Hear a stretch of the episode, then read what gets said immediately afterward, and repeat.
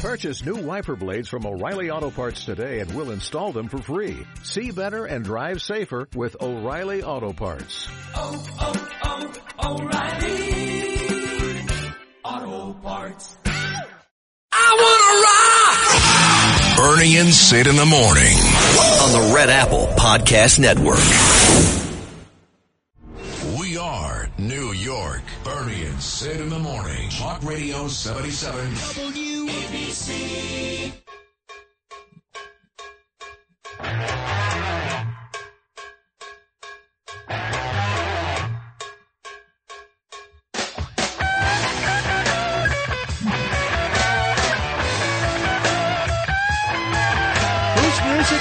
Curtis. Is that yours? I will tell you it is, uh, John Catsimatidis. You may not be aware of it, but this band, homegrown in New York, Mountain, appeared at Woodstock 1969. Leslie West, was from Forest Hills, Felix Pappalardi, Corky Laing, just three of them, and they really paved the way for heavy metal. Now, I can imagine in the Catsimatidis household, you and Margot just rocking I was, I was out playing, the mountain. I was playing Ricky Nelson. I was playing Frank Sinatra. I mean, what is this? Uh, where, where's that? What is this crap? Uh, you know? Saturday nights, though, you're not going to hear Mountain. Uh, with Vinny Meduno at five o'clock, he starts it all on musical extravagant. Yeah, he's, he's the well, protege. First of, of all, this is let's tell all this is the bullpen is in today. Uh, Bernie and Sid. Bernie is out. He's got to have some more uh, tests at the hospital.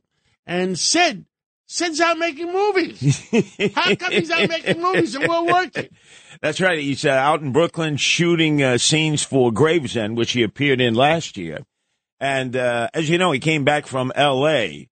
You may never be able to bring him back. He may have that star in the Hollywood Hall of Fame soon because he's in uh, the movie Gemini Lounge, which is a place I grew up right near. That's all in Canarsie. And it's all the kind of things that uh, put Canarsie on the map, not for necessarily the best things that were occurring, but because of uh, organized now, crime. Wait, wait, wait. Are we, uh, you know, we are the bullpen. Is this Cats and Curtis or Curtis and Cats? No, you're the owner operator. Why do we call it CNC? And let like CNC guess. cola. Yeah. I mean, you used to stock worst, it. That was the worst cola I ever tasted in my life. Cheap, though. Oh, Cheap. my God. Remember, they used to have Coco Rico, though, also on the shelf. Oh. They had all kinds of knockoff uh, Pepsi and Coca Cola products. RSC, RSC Cola, you remember? I am. Uh, I'll tell you, though, uh, people in this country are changing.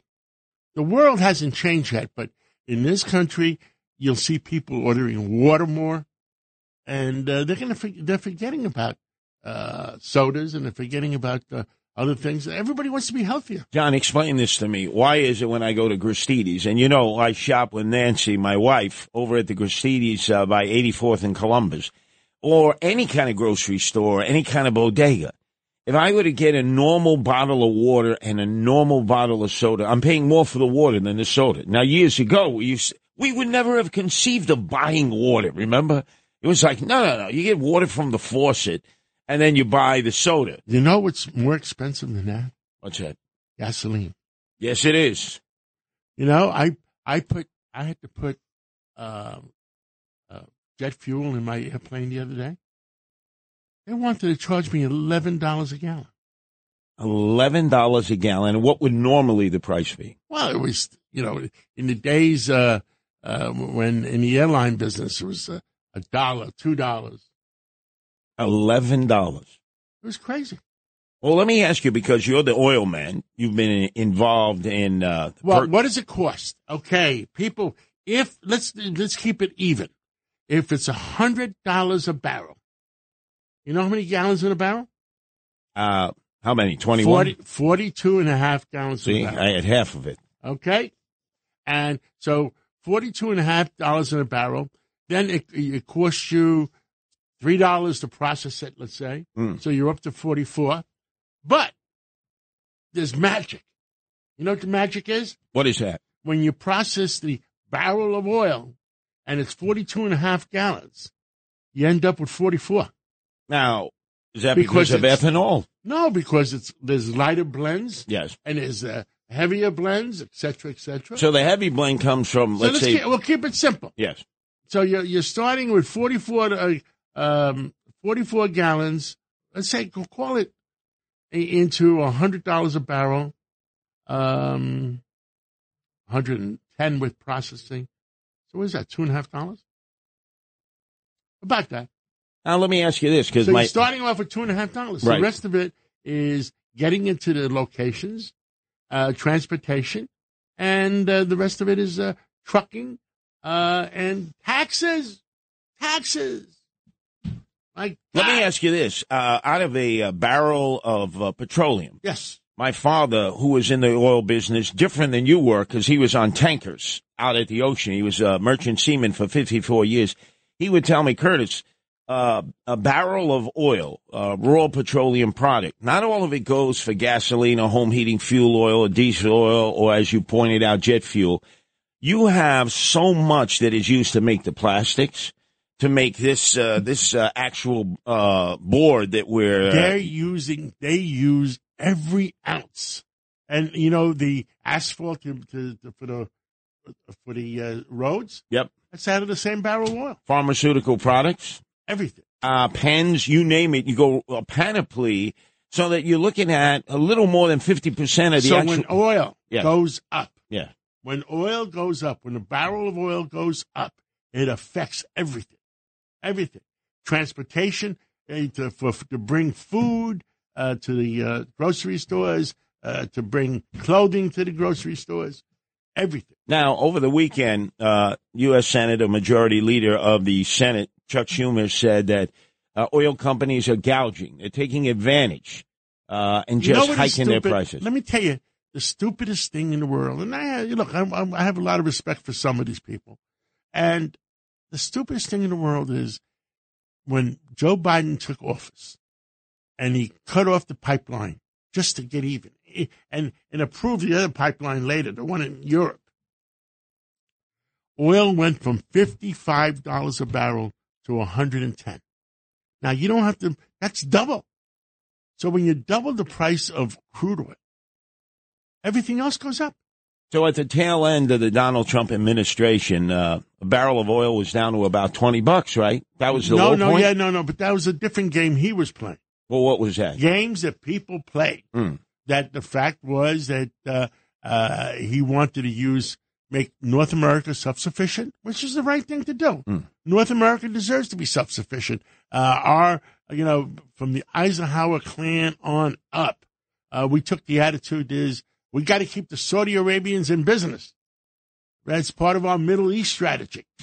Uh, but to take it from 55 and, and what really happened when it went down to $20 a barrel, uh, the Saudi Arabians panicked, panicked, and they went into business with Putin. Mm.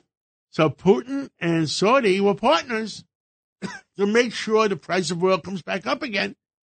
Because if if Putin produces uh, 10 million barrels a day and it's $100 a barrel, that's only a billion dollars a day. 365 days a year. 365 billion a year takes care of the entire budget of Russia. The entire budget. So, in order to uh, raise the price of oil on the world market, and there are coalitions, there's OPEC, You shake the trees. Or what about you just uh, stop the production of oil so that the price uh, artificially rises because you're not you're not bringing the crude to market? because President Trump screwed them and increase whatever they were dropping, we were increasing. And at one point, we were up to 13 and a half million barrels a day. And that was the difference. And uh, uh, I understand from the Canadian ministers and uh, uh, that if we have the North American Energy Treaty, Mexico, United States, Canada, that we can produce 15 million barrels a day, making North America self sufficient. and all of them uh, are big producers. Mexico, people don't realize big production. But what about Venezuela? It used to produce so much of our oil years ago. It Standard, belongs to Russia. It's a division of Russia right now. So with uh, Joe Biden meeting uh, behind the scenes with Where's the that Maduro, button? They're full of crap. but know? he's wanting to buy oil. He's wanting to buy oil from all over the world, other than increase production here in North America. Now, I mean, and, and I've said this before, just so the American people don't forget. Uh, when we had the U.S. Senator from uh, uh, Alaska on, Sullivan, uh, we have a 2 million barrel a day pipeline from Alaska down. Yeah. You know what we're using? 400,000 barrels a day. And what is the rationale for that? No rationale. No, we can't, we can't uh, drill here, we can't drill there, we can't drill there. Alaska and Canada have a hundred years worth of oil. And then you say, oh, you're depleting the Earth's supplies. No. There's a little known fact. It's Well- not, oil is not from the dinosaurs. Well, for years, it's not from the dinosaurs. back to the time that Sarah Palin was governor before she ran for vice president with John McCain. And one of her selling points, she said, is in my state as governor, we're actually sending checks to Alaskan residents because they are benefiting from our Instead of production paying of oil. taxes, Right. They're, They're benefit- sending them reverse. that's reverse taxes. That's unheard of. People will say, You're kidding. You mean the state of Alaska was actually giving money to their residents because uh, of their sales of oil? Dividends, I'll call it rebates. rebates. Okay, call it whatever you want, but don't call me late for dinner. That's all. Now, what about with Red China? They have said over the weekend they are going to increase the amount of coal uh, that they are going to put into their. Uh, this is the stupid things that we're doing in our government. We are restricting our companies. We're restricting Americans. We're restricting our, our country from doing things under the theory, oh, it's going to hurt the environment. Well, look, I, I am pro environment, but let's do it over time as the technology gets better. But we have, uh, under the treaties they want to sign or signed, we have to comply by tomorrow morning. China and Russia don't have to comply for another 10, 15 years. So what is that all about? I mean, is that the stupidest uh, business? You know, we, we need smart guys in Washington negotiating our treaties, negotiating uh, with, with Russians. You know what else I say, Curtis? There's eight billion, eight billion people in the country. Eight billion. Oh no, in the world. Five, five billion, five and a half billion are run by dictators. In other words, whatever they say goes. You want to wait? Let's build a road over there. I want to finish. I want to finish that road by next week. by next week, two and a half billion are, is the free world, and the United States heads up the free world, and everybody, NATO, everybody, they sit there and they look at Joe Biden and say, "We're depending on him. We're depending on him to to, to lead the free world." But what's interesting is the Red Chinese look at third world countries as an opportunity. They make them a deal. It's a quid pro quo. We come in, we develop your infrastructure, and then we take your natural resources for 30, 40, 50 years so that they end up controlling the market. Right now with batteries, batteries that we need for everything. It's loan to own. It was that that strategy was developed in Brooklyn, wasn't it? yes.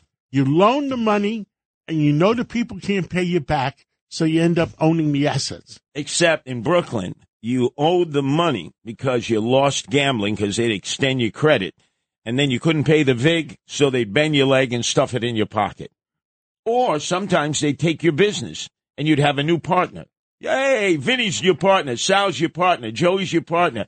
Say, I don't need a partner. I'm in business here 50 years. It's a family business. They say, oh no, all of a sudden we're partners. Look how stupid we were in Afghanistan. Joe Biden makes the makes the let's get out of Afghanistan tomorrow morning with no prep. We left our allies behind. We left our equipment behind. We left some of our soldiers behind. Our, you know, and and har- we ended up giving Afghanistan to the Chinese because the Chinese run the Taliban. $85 billion worth of equipment. We could have given that to the Ukraine. And China ends up with, they, they end up with our Air Force base or our military base in, in Bagram. Yeah. Bagram. Not I- only I that, mean- it would have been our closest uh, Air Force base Yeah, to mainland? China. I have nothing against Joe Biden as a person, but look at look at how stupid our strategy is, and every time he does something, it hurts our country.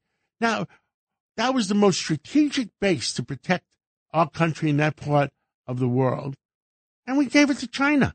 We gave him eighty-five billion dollars worth of equipment. Can you figure that out? Well, when we return, John, because you're obviously on point when it comes to business, the uh, board of directors of Twitter has said to Elon Musk and other potential uh, purchasers, we're open for business. Let's see what you'll pay for our stock price that's owned by individual stockholders. And remember, Elon Musk's wealth, the South African, came about because uh, he's been able to develop electric cars and put them out on the road. And so many of our elected officials have said the future of America and the world is not the gas burning, carbon uh, filled uh, automobiles and vans and trucks. It is the electric capacity to have those same vehicles on the road. Nobody would know it better than our owner and operator, John Catsimatidis. Great talk show host and his host in his own right. You check him out every Friday. The. CNC hour. That's right. The CNC hours. We're substituting for Bernard McGurk and Sid Rosenberg.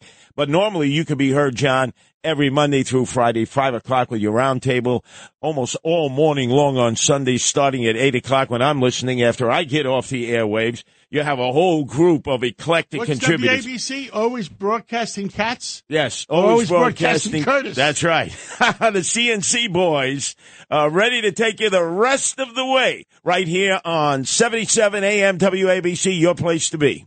Right now on 77 WABC. Stay informed with Bernie and Sid in the morning. Then at noon, it's Charlie Kirk from 1 to 3 p.m. It's Greg Kelly on 77 WABC.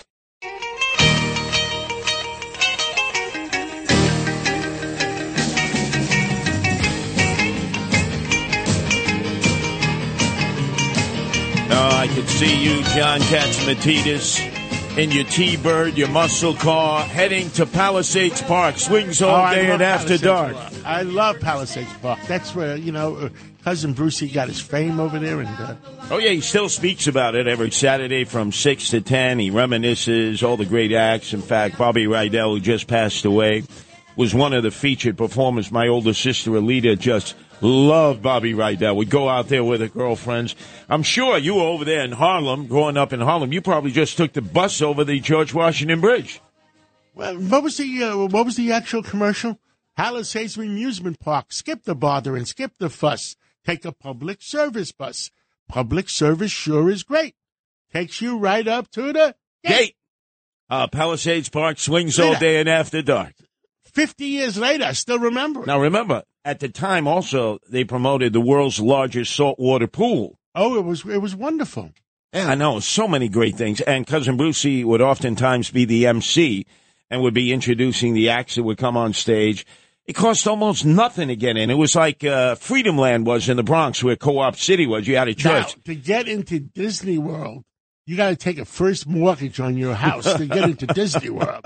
I mean, Disney World is a wonderful place, but they're trying, these people are trying to change the culture, the culture of America.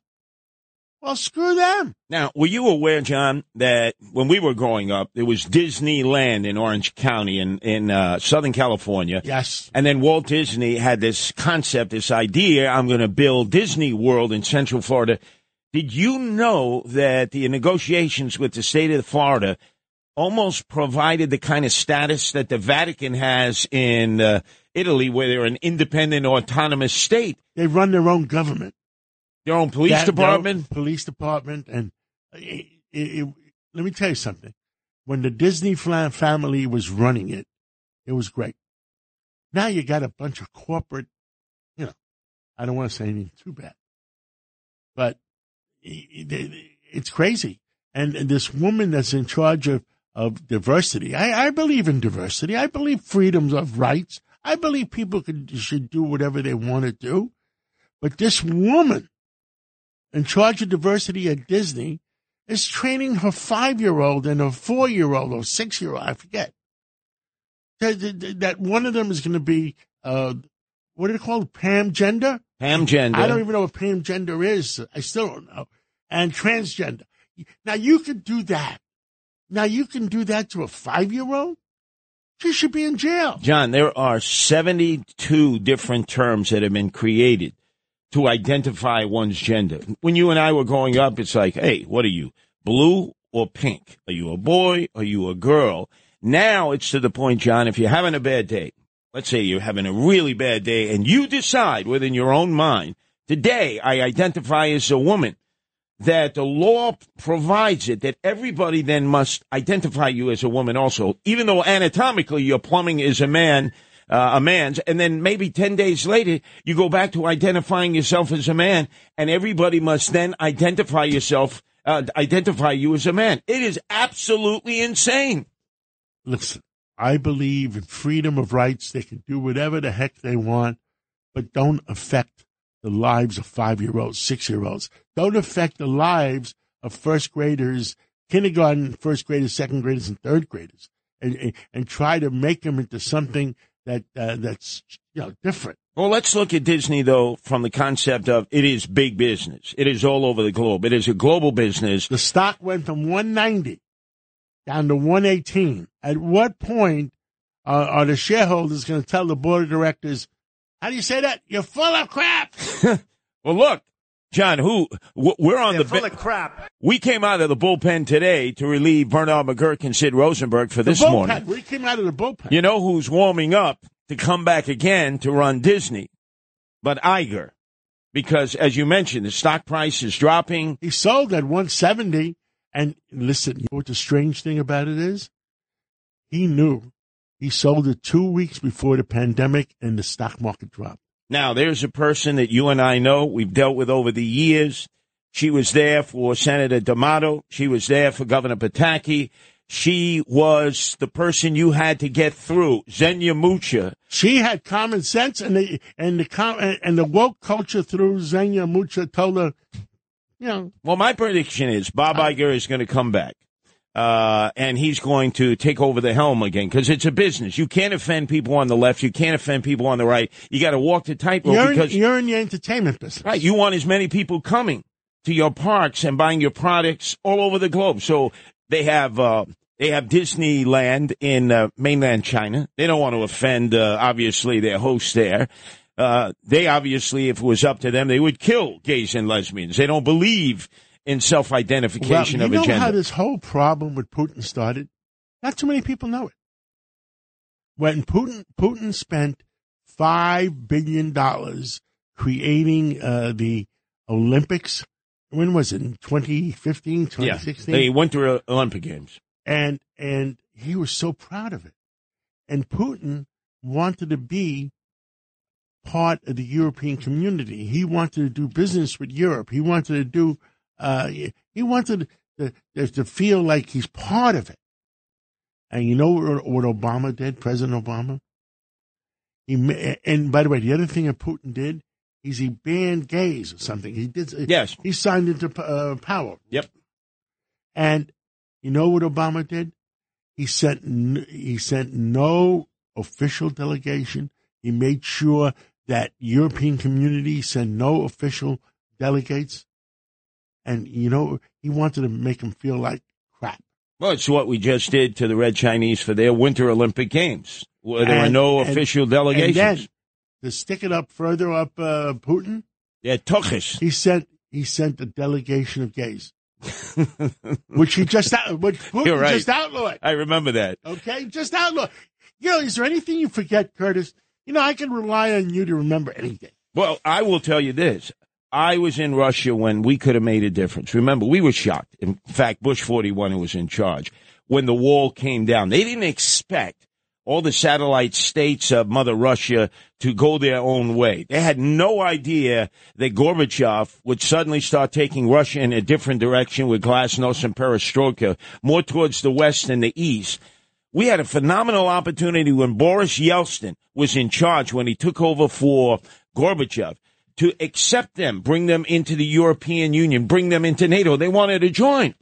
And our attitude was, no, you have to prove yourself. Think how different things would be now if we It'd be a balance of power, world power, because we're moving towards world power.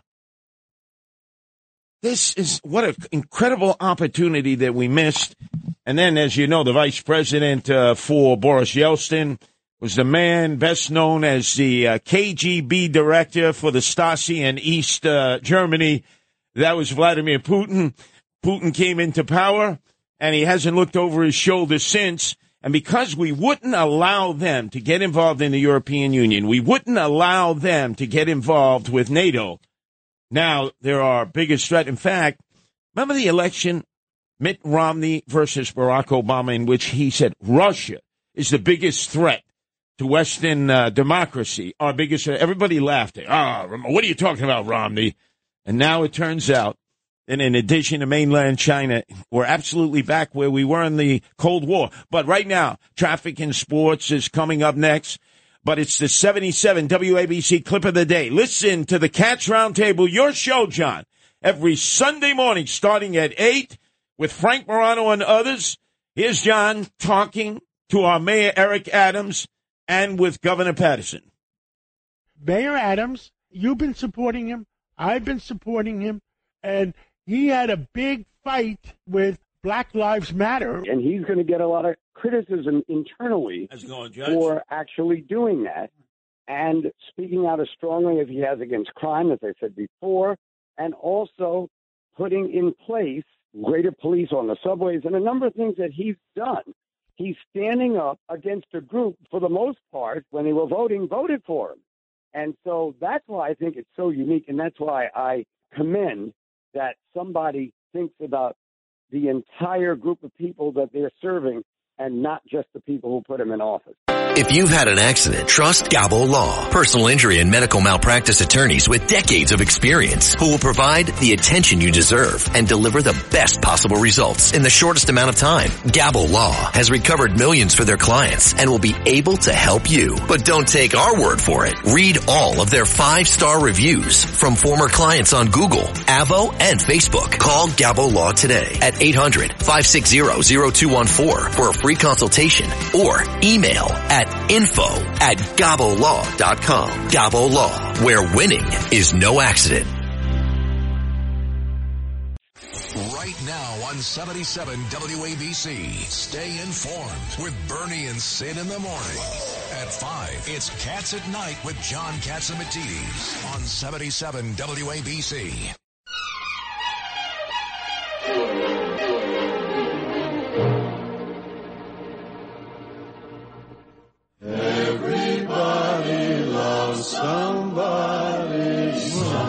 More like it. This is your more your speed, John Catsimatidis, not Mountain, Leslie West, Felix Capuliardi, Corky Laing that we opened the show with, music.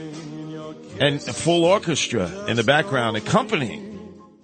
Uh, by the way, we've come in from the bullpen for Bernard McGurk, Sid Rosenberg, yours truly, Curtis Sliwa with John Catsimatidis, and uh, having warmed up and now joining us, uh, coming off the bench, Judge Weinberg is very important. Later on, we're going to be discussing how this anti-crime unit that was just put into effect by Mayor Adams made some collars, and apparently almost every one of them with loaded guns has been cut loose. You'll explain that to us. But we have on the line now Dr. Mikolos. We appreciate you joining us here this morning. And we were just having a uh, very spirited conversation uh, about the electric car. John was getting into it. We know that Elon Musk's massive wealth that he's using in a takeover of Twitter comes uh, from the Tesla cars that he makes. But what are the pros and cons that if uh, America begins switching to electric cars and abandoning the fossil fuel burning muscle cars that we grew up with? What are the dangers that Americans are facing by being in an electric car? Well, one of the first things we have to talk about for our green green friends is that the electric car requires a much greater carbon footprint to build and construct it. The other problem is that in order to build an electric car, you're dependent on uh, several countries that may not either be politically stable or user friendly. For example, the uh, lithium that we get comes from uh, Congo, where there's uh, reports from Forbes magazine that child slave labor is being used to produce it. Uh, we also depend on uh, countries like uh, Bolivia. One of the largest reserves in the world for lithium happens to be in Afghanistan.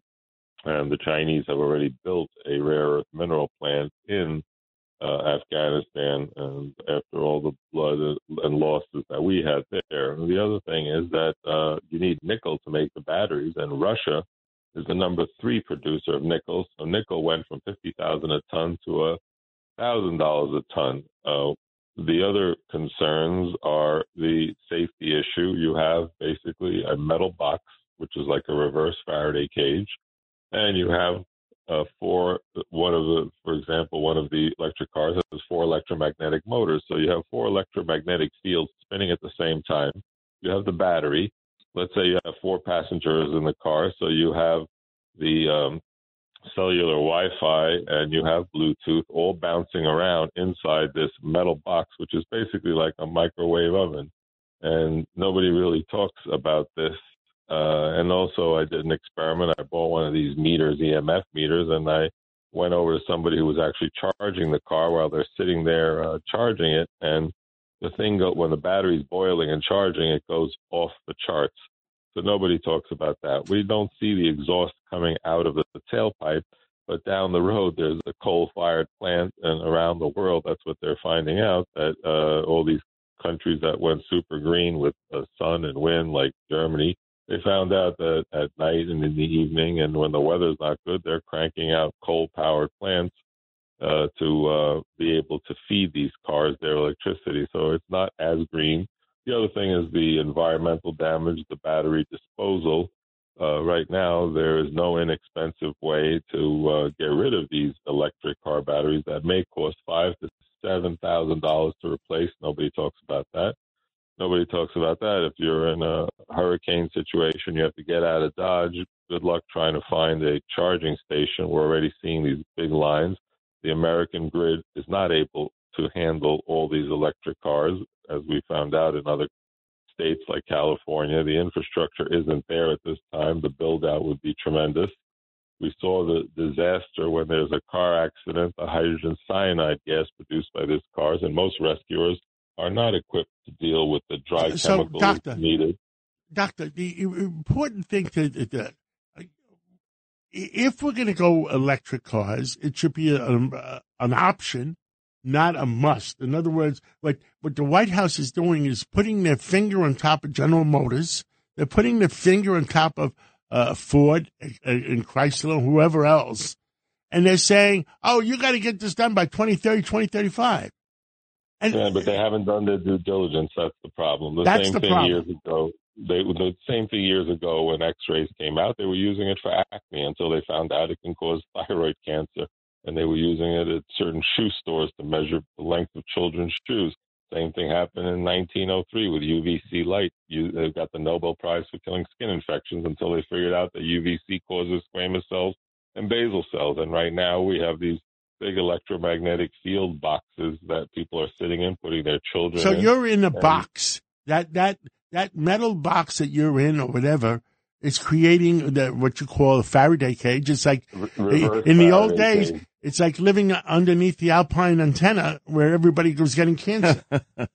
That's what it's coming Well, down to. Basically, everything's bouncing around. A, a Faraday cage is designed to block EMF from entering, but when you have all the EMF from the inside, the battery, the motors, the Wi-Fi, the Bluetooth, uh, the cellular energy, and it's all inside there, and it's not getting out because it's bouncing around inside. You're basically sitting in this little, in my opinion, this little microwave oven. And there's a team of concerned scientists who are writing to the World Health Organization and say, hey, wait a minute let's explore this a little bit more. Just like the guest you had, John Howard, the professor from electromagnetic technologies New Jersey, also talked about this.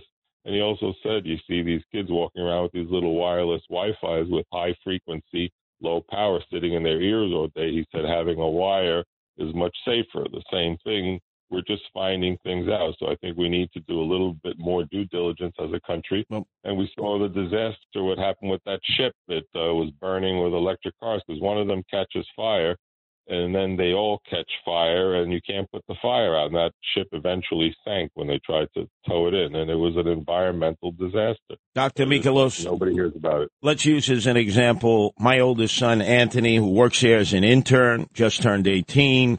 He's got his uh, learner's permit. He's going for his driver's license. He's put the arm on me and said, I want a brand new Dodge Charger muscle car.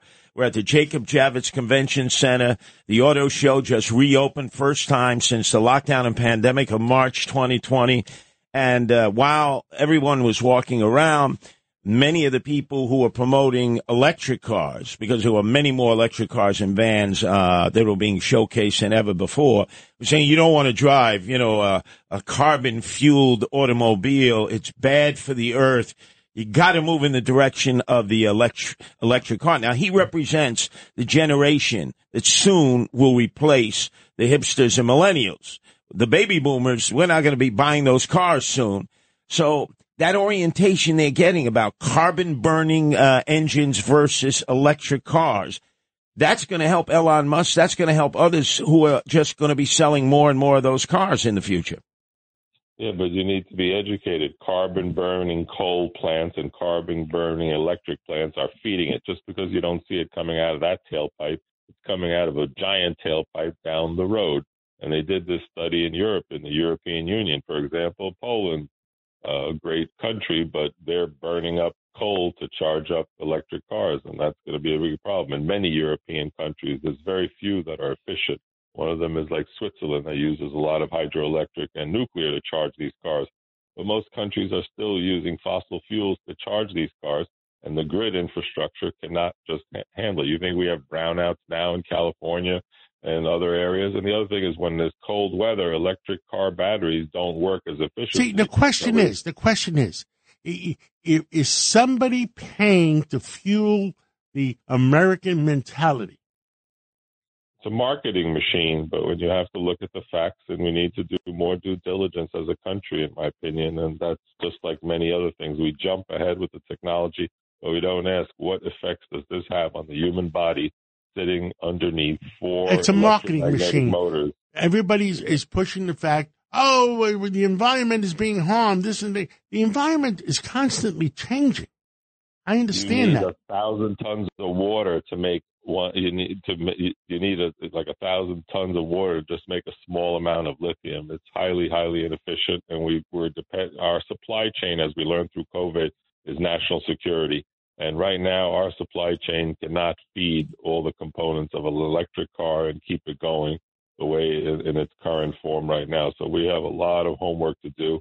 And just because of the uh, war happening and the ability, not ability to not be able to get nickel, they estimate that EV cars will go up a thousand dollars each, just because the areas that have the components, neodymium, lithium, nickel that you need, are all in unstable areas.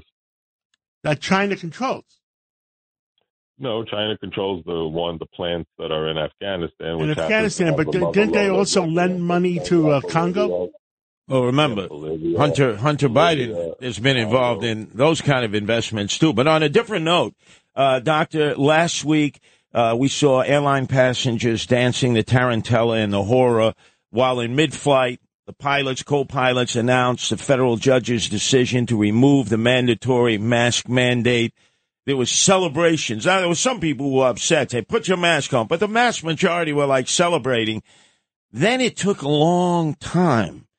And now apparently the federal government is going back in. And uh, with all this from the CDC and President Joe Biden, uh, they're asking for an appeal. Why did it take so long? And why didn't they just continue on with what the federal judge ruled? Because eventually we have to get off this mask thing. Well, we do eventually, but if we study 100 years of history, when you go to a hospital, who wears the mask in the emergency room? It's not everybody. It's the person who has symptoms, whether it's TB, flu, a cold, sneezing, coughing. They ask you to put a mask on because what masks do is just really for the person who's sick to put it on. So when you cough, they've done studies at Kobe University in Japan that when you cough or sneeze, your particles can go 26 feet. When you wear a mask, it just physically restricts the projection of the virus. Instead, it only goes three feet. So in reality, the people who really need to be wearing masks on any plane are the people with symptoms. But instead, what they do to make it equal, they just tell, okay, everybody's going to wear a mask because we're still in a pandemic and there's still, you know, cases happening. Yes, thank God, less people are dying, the death rate's down. So I think that's what it is, and it's also a risk management problem. When somebody has it on the plane, they're going to say, "Oh, you didn't protect us. That person had symptoms, was coughing, and they were not required to wear a mask." What I would do if I was in charge, I say, "Listen, if you have any symptoms, if you're coughing, I don't care what it is, allergies, you're coughing or you're sneezing, and you're about to get on a plane, those people need to wear a mask because that's what we do currently in hospitals. When somebody comes in, do you have any symptoms? They ask you, and they hand you a mask but everyone else in the waiting room. The reality is, if you can smell someone smoking cigarette while you're wearing one of those regular cloth masks or any mask or even a 95, that means the virus particles can enter. Really, masks are just a physical barrier to decrease the projection distance of you know a virus and more importantly they should be having UVC air sanitizers inside the HEPA air filters on planes just like uh, you guys have I know at WABC in some areas and and, and, uh, and, and in the rooms that you have, you do have UVC right in your central air. And I, I know we have it in our office. And uh, those kind of things to zap uh, mold, virus, and bacteria are probably much more effective than having people, uh, everybody uh, masking and having small children masking at this point. It's kind of, you know, I don't think it's helping kids. Well, Doctor, you don't see smiles anymore. It's affecting their growth. Dr. Michalos, uh, thank you for your input on both those subjects but we're going to have to move from the medical. We're going to have to move from electric cars versus carbon burning, uh, old fashioned muscle cars to the uh, field of expertise of Judge Weinberg. When we come back after the top of the uh, hour news, uh, John Catsimatidis, as we substitute for Bernard McGuirk and Sid Rosenberg this morning, uh, our mayor Eric Adams was featured on 60 Minutes. He was being interviewed by Anderson Cooper every almost every subject was crime, crime, crime. What are you doing about the crime? And the big story. number story, one subject, number one subject, crime, crime, crime. Well, the big uh, story, the front page, New York Post, twenty five arrests by this new version of the anti-crime gun uh, gun squad. Twenty five arrests, and Judge Weinberg. When we come back, you got to explain how come almost every one of them got cut loose and ended back in the streets? Was it because of a decision made by the judge overseeing the arraignment? Or was it because of this no bail law? And then also the report that came out that two neighborhoods that you, John, are very familiar with, Lower East Side and Greenwich Village, shocking increases in crime. And you know where most of it comes from? The shoplifting. It starts with the shoplifting and then it just escalates to every other crime category. So before we talk about that, a little music to go out with that is going to satisfy you, Judge Weinberg, you, John, because this is your style of music. I'll stop with the headbanger music the rest of the way this morning. My someplace is here. If I we are New York. Bernie and Sid in the morning. Talk Radio 77. WABC.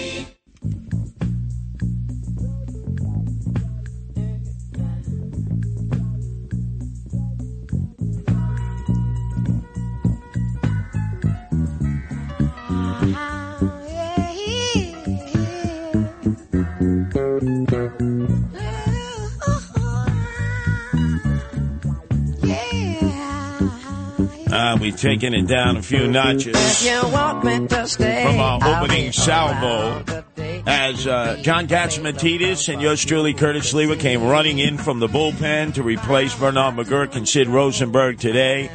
Bernie is getting additional treatment for his prostate cancer and uh, styling and profiling in Gravesend, Brooklyn. Some uh, hours today is our own Sid Rosenberg, who has become – a Hollywood star. What has happened to Sid Rosenberg? He's like in demand now. He's doing shooting for next year's series for Gravesend, coming back from his movie role uh, in the Gemini Lounge, a place that I grew up near, uh, which had every mobster choking on their lobster there. What's going on here, John? eh, You may have lost Sid Rosenberg to Hollywood. I don't know what the heck is going on. I mean, uh, you know, I said maybe we should buy a Hollywood studio. I think you, uh, you're going to have to move in that direction. I'm ready to fly to the coast. Just tell me when. oh, well, you know, instead you, of will you be of- like Tom that's Judge Weinberg uh, speaking, instead of schlepping, schlepping all the way to the coast. And Curtis, you're 68. I'm over 70. Got You- quiet. Judge, you're over 70. We don't want to schlep all the way to the country. But the I West can Coast. imagine. Imagine this So scene. why don't, why don't we open up a new Long Island City, Brooklyn. a, a new Brooklyn. a new studio, a new Hollywood studio, and call it what? well, you have the Silvercup Studios. Just That's buy it. that. That's it's cool. right there in Long Island City, We'll make movies in New York. I want to make movies. well, anyway, Judge Weinberg can be your Tom Hagen, your peacetime consigliere. I can who- do wartime too. who on your behalf makes the studio owners and operators an offer from John Catsimatidis that they can't refuse. And if they say no, the famous line of Tom Hagen in The Godfather was, Mr. Catsimatidis is going to be very upset with this. This is bad news. I want to go deliver this to him personally. I can just imagine that from the Italians to the Greeks, because that's right near Astoria. But whether it's Astoria, whether it's Long Island City, Judge Weinberg uh, and John, the number one issue in New York City is the skyrocketing crime rate. Our mayor Eric Adams We was got to straighten out New York. Well, he was featured uh, last night uh, on 60 Minutes. They've been uh, following him in his first hundred days as mayor. Uh, but Anderson Cooper, who did the interview, normally is on CNN, but he does these guest interviews for 60 Minutes. is is changing. We got to talk about that later. There is no old CNN anymore. They the deal closed with AT and T, and there's new people in charge. And uh, guess what? They're telling the woke culture to go to hell. Yeah, but you're going to have to also give us some insight because you were on the cutting edge of buying CNN. Would have, would have rocked the uh, talk news world That's in an- TV. That's, that's another story. that's another story. We had the money raised, and uh, but that's another story. Let's stay on crime. Okay. we got to straighten out in New York. And the police commissioner was on with us, and and and also uh, uh, deputy uh, commissioner. Uh, we had them all on, and sixty six hundred people arrested for gun possession of guns. Yes. They were given tickets, That's, uh, we call them disappearance tickets. and you know how many people showed up? Zero. Showed up? No, two hundred. 200. Okay. out of 6,600. So that is crazy. Judge Weinberg, Yes, sir. The current law and the law that's proposed, I mean, it used to be one, you got one year in mandatory imprisonment if you're carrying a gun in New York, and New York was the safest city in North America. Tell us, where, where are we now? Uh, we're in trouble right now. And we're in trouble because you have a combination of a lot of things going on. Uh, none of them good in terms of uh, law enforcement and, and public safety. It starts off with the uh, with the state legislature passing the so-called bail reform bill, which is a consumer fraud because there was no reform in that. It was just uh, a cashless bail, let everybody out, and only a few crimes were so-called bail eligible. We could hold somebody in, and they've made two modifications of it, but it's window dressing. They're putting lipstick on a pig. It's still a bad law. Never should have been passed. It deals with political correctness and wokeism and ideology. It does not deal with the reality on the streets. Well, so let's Judge, understand that. Perfect lead in to the lead story today. Uh, our mayor, Eric Adams, put into place his version of the old anti-crime units, except they're not undercover. They have a different uniform, a different style police uniform. They have the jackets that announce that they're police. That's right. correct. And they're in um, they're in uh, unmarked cars. So their job is to get the guns off the street. Since March, apparently they had intervention with 25 different suspects. The most recent four suspects with loaded weapons, ready to be used in crimes.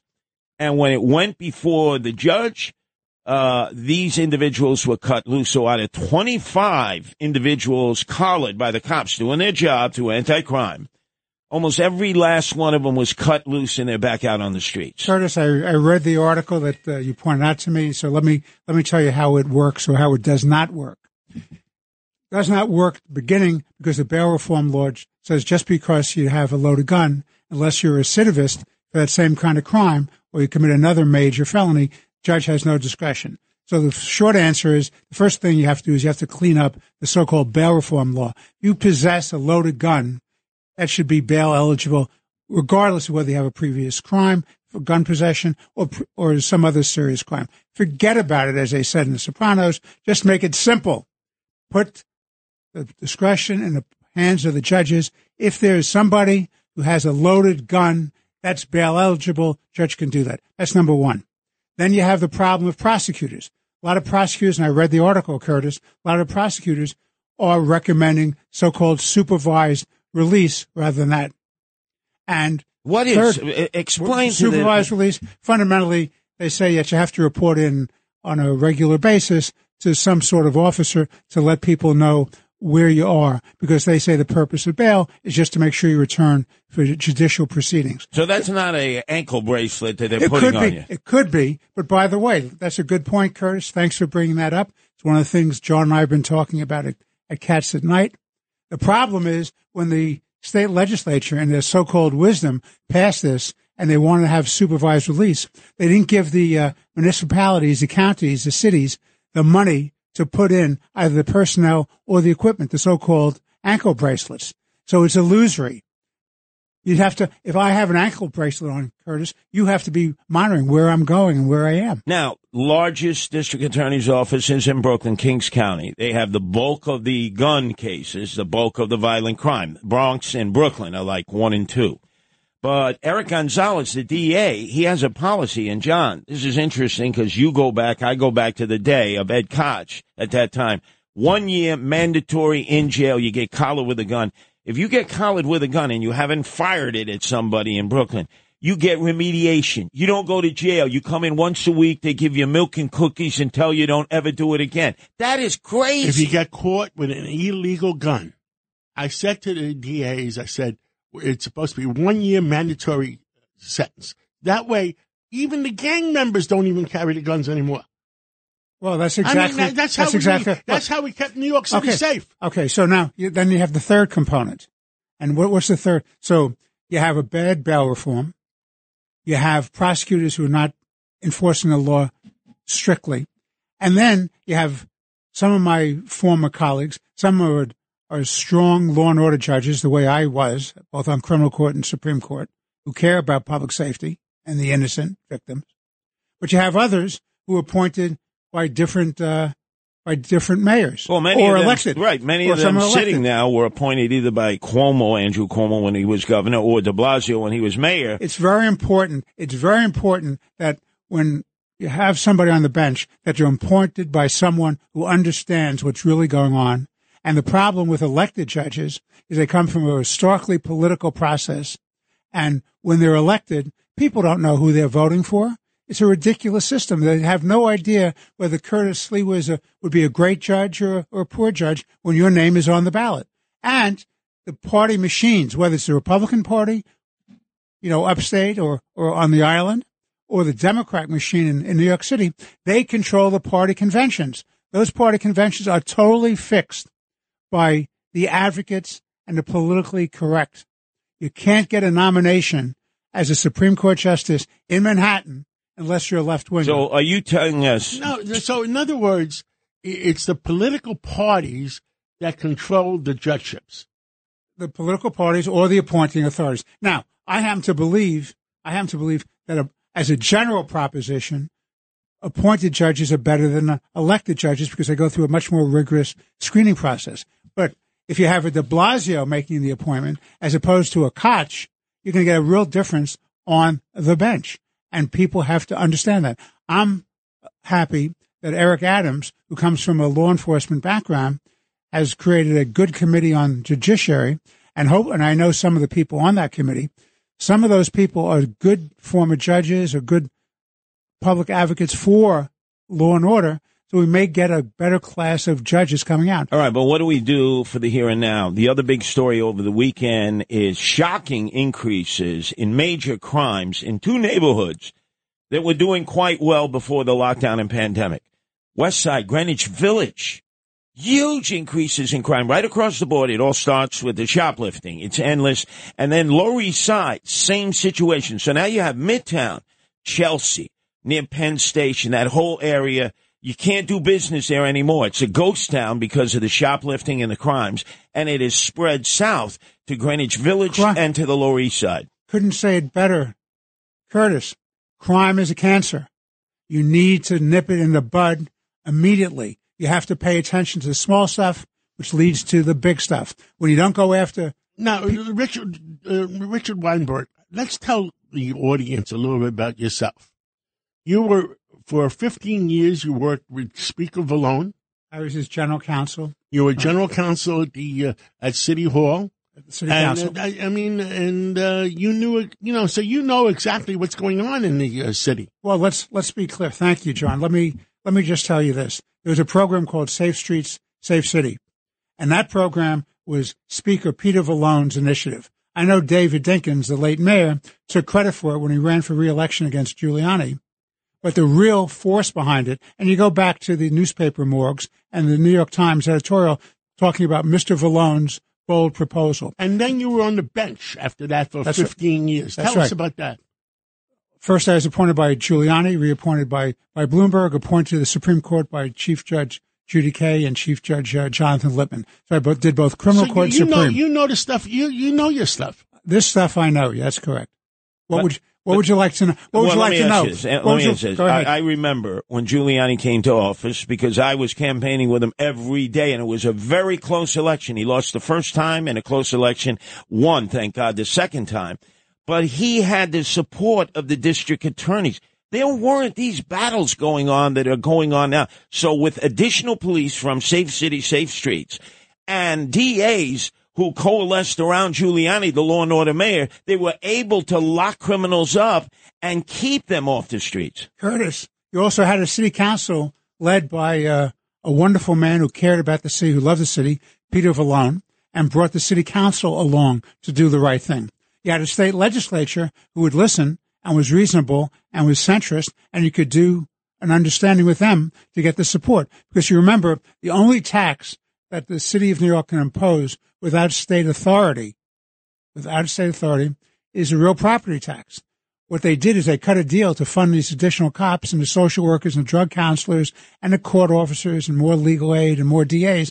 They did that by getting permission from the state legislature and the governor to have a slight increase in the income tax. There's a surcharge and then it disappeared after a number of years because it became mainlined into the, into the budget.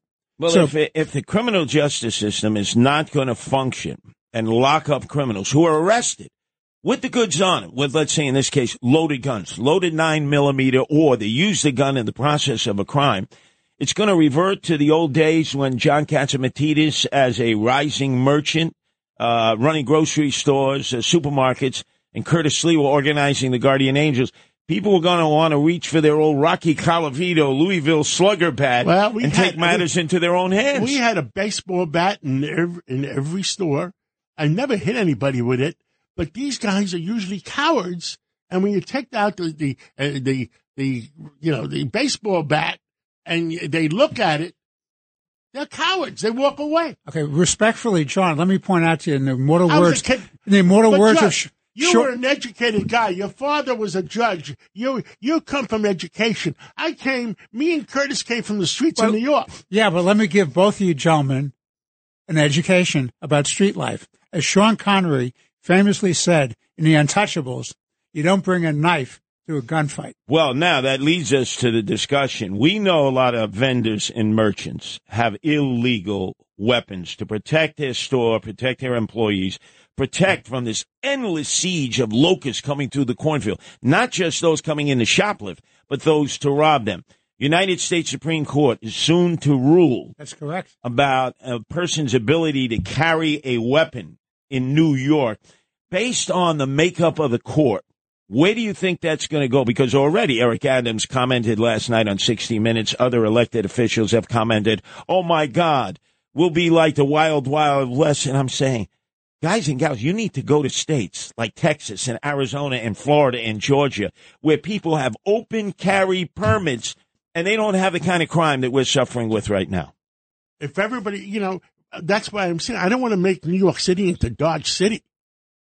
But you know, uh, if we continue, if we continue uh, with uh, all this crime in the streets, and you never know what the Supreme Court's going to do with guns. Well, when we come back, Judge, you're going to have to let us know, just looking at the makeup of the United States Supreme Court, whether we're going to have open carry uh, or uh, people will be able to carry, but naturally uh, not be able to openly show it.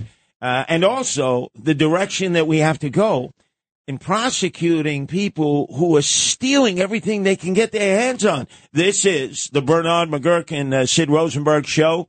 Uh, they're off today.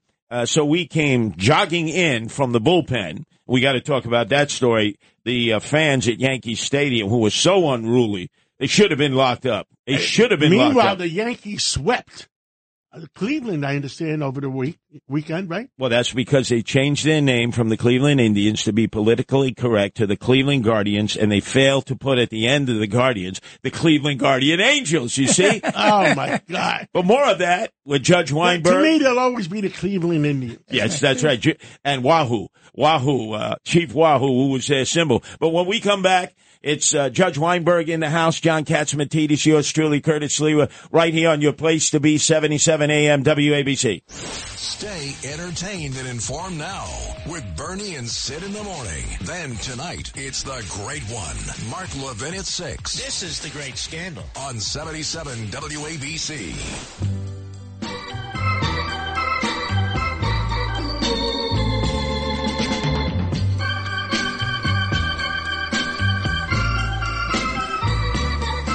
That's life.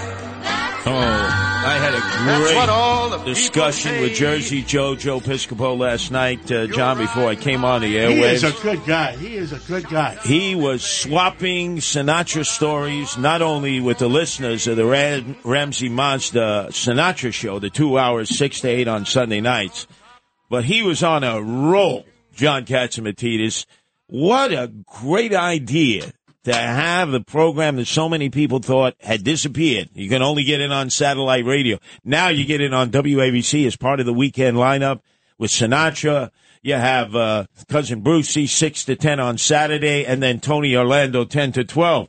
It's like it's gone back to what let me tell you WABC used to be. When when I'm home on Saturday night, and a cousin Vinny comes on at five o'clock, cousin Brucey comes on from six o'clock to ten o'clock, then Tony Orlando, I I just relax.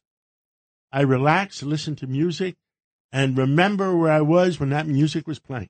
And then at twelve midnight to six, it's yours truly, oh, Curtis oh my Sliwa, God! I have to listen to Curtis. and I get him wired up. John can't go to sleep. I want to lobby. I want a special show. I, I, I end up blo- not sleeping at all. Wait, can I lobby you, John? I want Blondie.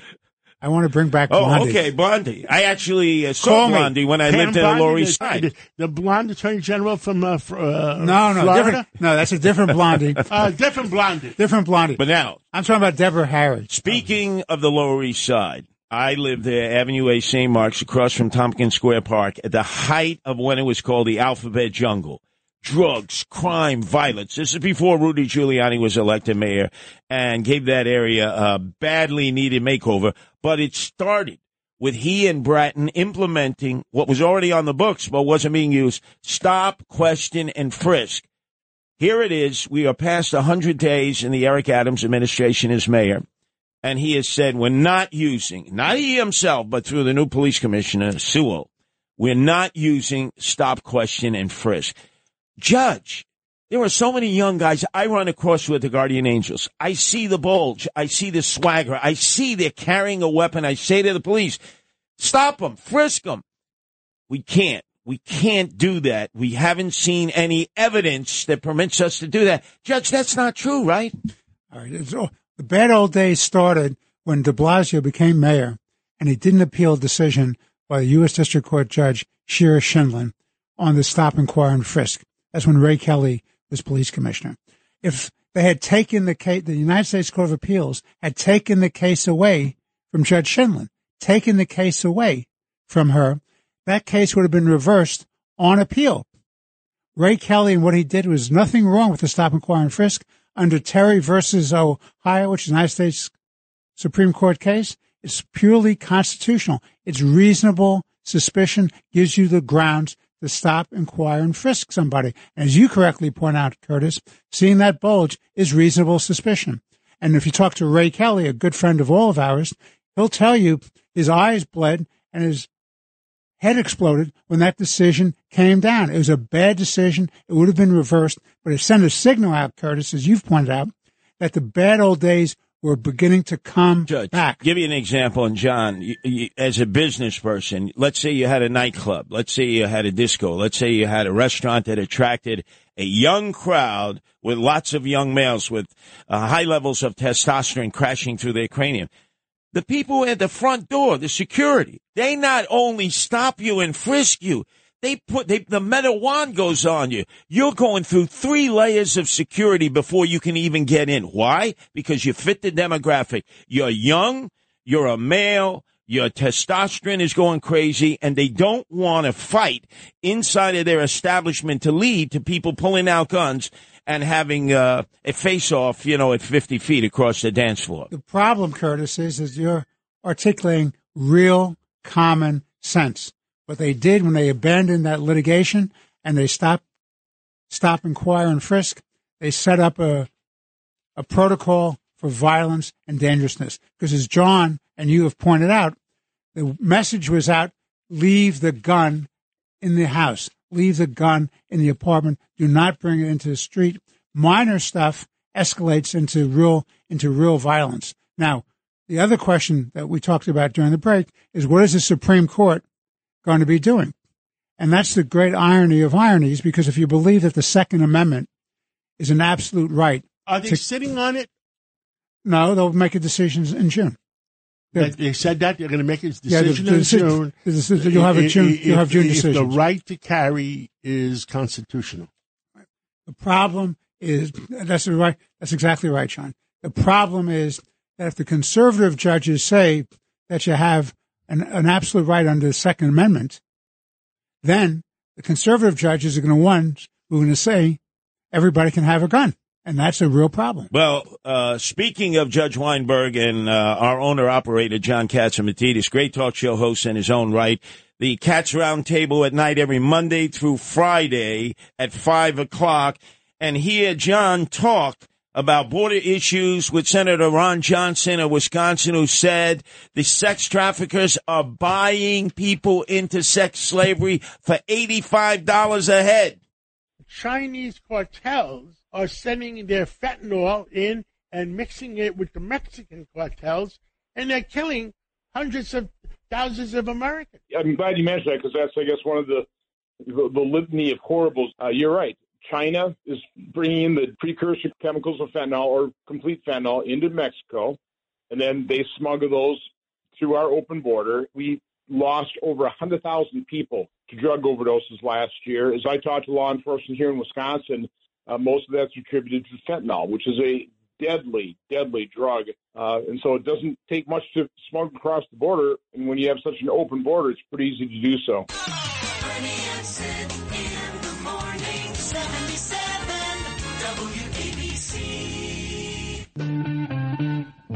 Oh,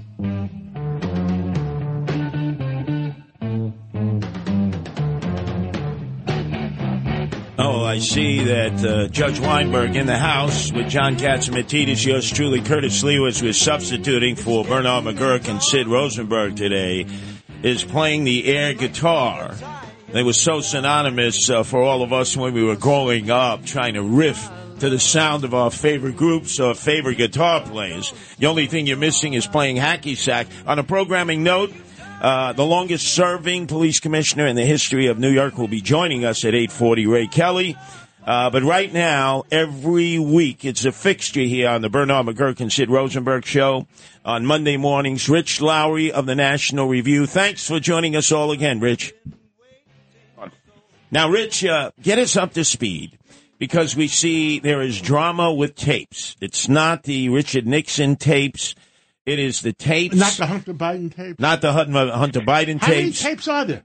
Well, that's what Rich can answer because every day it seems we hear a different tape being released uh, having to do with uh, the minority leader now, expected to be possibly the uh, Speaker of the House uh, in the midterm elections, McCarthy from California.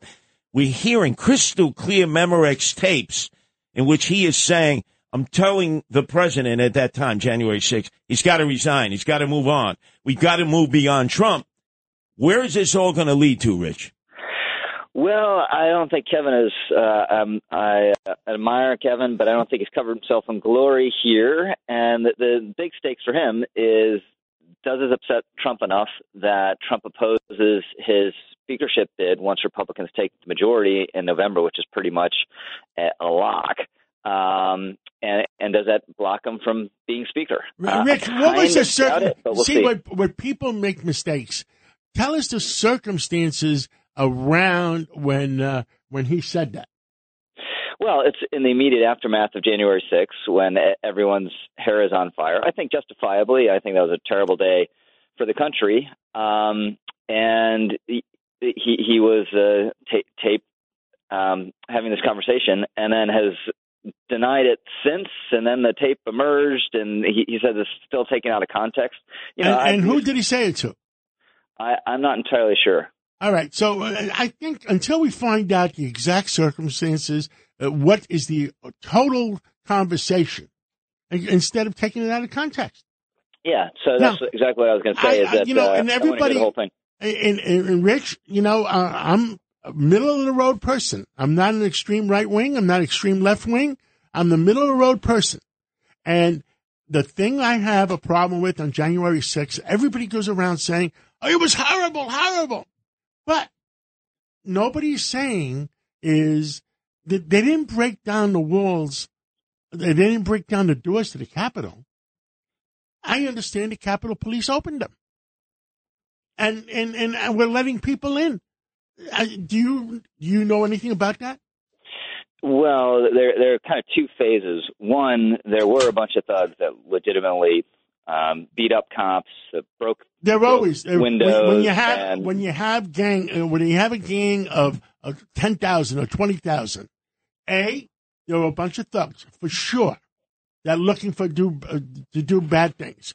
Two, there was undercover uh, agents in there from whatever agencies decided. I mean, sometimes it's a joke how many undercover people there are, or some how many agencies there are. But nobody broke down those doors. I understand, and and Nancy Pelosi did not did not call in the National Guard, even though she had the option to. And the Capitol Police opened the doors, and I I've seen videos where the Capitol Police are actually, you know, people are walking in and say, you know, come on in. I mean, yeah, there, I- there are two, there are when two, do we get the two, truth? The truth about what really happened. There are two phases. The, the, there was a vanguard that was violent and determined to break their way in. They did, and then subsequently, um, you know, th- those those guys run into the chamber, and then subsequently, you know, no one quite knows what's going on, and there are cops who have the doors open and are waving people in. There was a uh, a guy who was acquitted. So why is everybody ago. walking around saying, "Oh, that's horrible, that's horrible"? It is horrible, but why did the Capitol Police open those doors? You you, you need a tank to, to to open up those doors. Well, the the, the Capitol had already been breached, so it it had been breached violently. Um, Where? And, From and where? people had, huh? All, all over the Capitol. I mean, there's there's video. There's video. The outside of the Capitol was breached, but nobody was inside the uh, in, inside the Capitol. Mm, no, people broke into the Capitol. This is this is established. Again, there are two phases. There's one that there was a violent struggle uh, of the mob to break into the Capitol. They succeeded, and then in the, the subsequent chaos and disorder, there were cops who had the doors open and were waving people in. And those those are the videos you see of people kind of Now, now, Rich Lowry, into the Rich Lowry, speaking speaking of videos, the new video that's been released over the weekend and is uh, circulating everywhere is on that same day. Vice President uh, Pence is being hustled out of the Capitol. He's in the company of Secret Service agents. They're asking him to get into a car. Is it is it true what we're being told that he didn't get in the car, and why wouldn't he get in the car? Well, the, what His people voice said is that he he thought it would be a terrible message to send to be hustled out of the, the Capitol um, to escape a mob. That that would just be send a terrible signal about U.S. democracy. Now they're both on the campaign trail, meaning former President Donald Trump. He was in Ohio, huge rally uh, in support of his Republican candidate for the U.S. Senate. I see that former Vice President Pence is out there campaigning for at times Republicans who Donald Trump is not going to endorse. What is the purpose of Pence being out there? Is this to try to thwart Donald Trump's nominees from winning the uh, Republican nominations in their respective states? I don't think that's uh, that's the main thrust of what Pence is doing. I think Pence is uh, among um, a group of people kind of circling, waiting to see what happens in 2024 instead, and in terms of Trump uh, running. And if Trump, certainly if Trump doesn't run, I think Pence Pence will run. So you have a bunch of people out there, Tom Cotton, Ron DeSantis, others building their name ID, building their networks, um, traveling the country and and waiting and see what what Donald does, which will obviously be highly determinative of what that field looks like in 24. Now, Rich Lowry, what do the Democrats do as President Joe Biden's polling numbers are plummeting? He's down to 33% acceptability. There's got to be panic through the ranks of uh, Democrats running for their Senate seats because that could flip. And obviously, definitely in the House, we've seen so many Democrats opt to retire rather than to get down into a major battle to keep their seats. Do they have any strategy to try to stabilize this uh, this fall into the political abyss? no. There's there's one approach which we see a lot of Democrats actually taking, a shockingly large number of Democrats, which is stop the madness. You know, you see it on the border when you know Biden says he's going to lift Title 42, which is going to create a total catastrophe at the border. And you've had a lot of Democrats, even Beto O'Rourke down in Texas, saying, "Uh, we don't think this is very well well thought through, and maybe you shouldn't do that." So that's kind of the the attempting some separation strategy from an unpopular president, which never really works. And then you have Elizabeth Warren out there saying, you know, you know what he needs to do? He needs to double down on his agenda. And the the only reason he's unpopular, he hasn't passed all this stuff, and that's a total fantasy. You know, that's a more cowbell approach from the famous SNL skit. And that's not going to work either. So th- they're just going to get wiped out in November. They'll certainly lose the House. I think that they'll lose the Senate as well. And then, you know, we can see if Biden can somehow find his footing again. But obviously, the problem is that this this is not a guy who's in great shape. This is not a guy who's very adept or, or Rich. flexible. Um, and they got a big problem. Rich, uh, we had Judge Richard Weinberg in the uh, studio with us, and and uh, he's an accomplished judge. If we win the House, you know, if the Republicans win the House and the Republicans win the Senate by a couple, one, two, whatever it is, how do you stop this chief executive, uh, Joe Biden? He's still the president from doing stupid things. Because everything he's done so far has hurt our country. Well, you, I mean, the legislative agenda, which obviously hasn't been going anywhere fast, it, you you totally block it. I mean, there's there's no hope. You take the Senate, and you know his nominations can grind almost to a halt as well. The problem is the modern president has a, a lot of power to do things unilaterally, certainly in the uh, realm of foreign policy. So there there are limits. You know, you need to win the presidency again. That, that that's how you take care of the the problem. But winning the House will be a big deal. They can undertake all sorts of investigations. What happened with Hunter Biden's laptop? What why were former intelligence officials dishonest about it and trying to create the idea it was Russian disinformation, uh, on and on. You know, what's been going on with the CDC? Why do we get this ridiculous mask mandate? So there'll be a lot of good they can do with the House, but it, it's no substitute for winning the presidency. I, I agree with Rich. Uh, the the fact of the matter is, the legislature has certain fundamental powers. It can uh, delay or stop appointments. It can have over, legislative investigation, oversight hearings, and it can uh, play around with uh, with the budget and approving uh, budget uh, modifications during the year. I think Rich has it has exactly right. You have to win. You have to win the presidency, but the ability to have hearings has enormous consequences when it's backed by subpoena power, as shown by Mhm. what the Democrats have been doing, and you can really hold, in terms of the court of public opinion, the Democrats and, and the administration, what they've been doing, the way they've been packing the administrative agencies, the way they've been ruling by regulation and by executive fiat, this is very, very important stuff. I mean, we have we have two big issues, Rich, that I'm very concerned about. I'm concerned about the uh, resurrection of the Iran deal, and I'm Yep. very concerned about the rescission of uh, Title 42 and, and the border crisis. What say you? Yeah, I'm totally with you. I mean, th- these are these are ominous. I'll take Title 42 first. I mean, we shouldn't have a, a CDC edict be the, the only effective border measure. I mean, it's just insane. But since Biden reversed all the Trump stuff, Title 42 is all, all we got, and they're not really using it uh, as robustly as they could. But they they lift it. Everyone knows it's going to be a debacle and totally overtop and overwhelm our system. The Iran deal, you know, um, Judge, you, you talk about legislative powers. Th- This should have been submitted. The first deal should have been submitted to Congress as a treaty.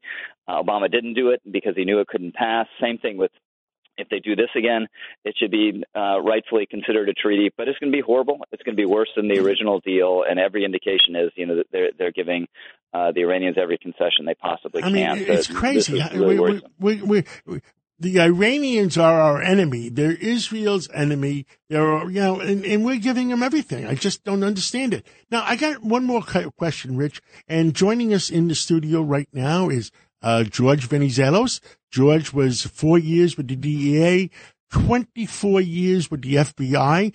His last job was in charge of uh, New York. He was uh, uh, assistant director uh, of New York in charge. He was in charge of the 8,000 people, the largest office the FBI has. And we had a discussion yesterday. The, the foreign influence of money in our congressional elections, because I have Congress people coming to me complaining that the money is flying in. Uh, it's coming in like no tomorrow. And before we go to George, you have any comments on that? Um, I, I'd be I'd be curious to uh, hear George. George, let's go to you. Tell us, you know, you you've been there when we've had Congress people come to us, both of us, and uh, uh, and uh, tell us about there is money flowing in from all sorts of places, whether it's uh, the Arabs, whether it's the Turks, whether it's the Russians. But don't forget, we have some strange, strange people elected to Congress that they didn't have a pot to piss in. And all of a sudden they had a lot of money to run. Well, it's been, the last two elections are an indication they've been very controversial. So we've had a lot of complaints. I know John and I have heard from a lot of different um, Congress people that you know their opponents have come up with all crazy t- types of money, and uh, the foreign influence is real. It's real. It's it, it's it's illegal for foreigners to contribute to It is campaigns. illegal. Yes. Now, what- what the the word I heard from one of them that this government is funneling in money to this uh, uh, hedge fund, which is funneling money, uh, le- theoretical legal money, if it was his own money, into congressional campaigns. So where the heck are we? That that's the big problem. They're they're finding all kinds of ways to to funnel money into campaigns through so-called legal means. You know, through a legal party, through a straw person, through a straw, a straw company.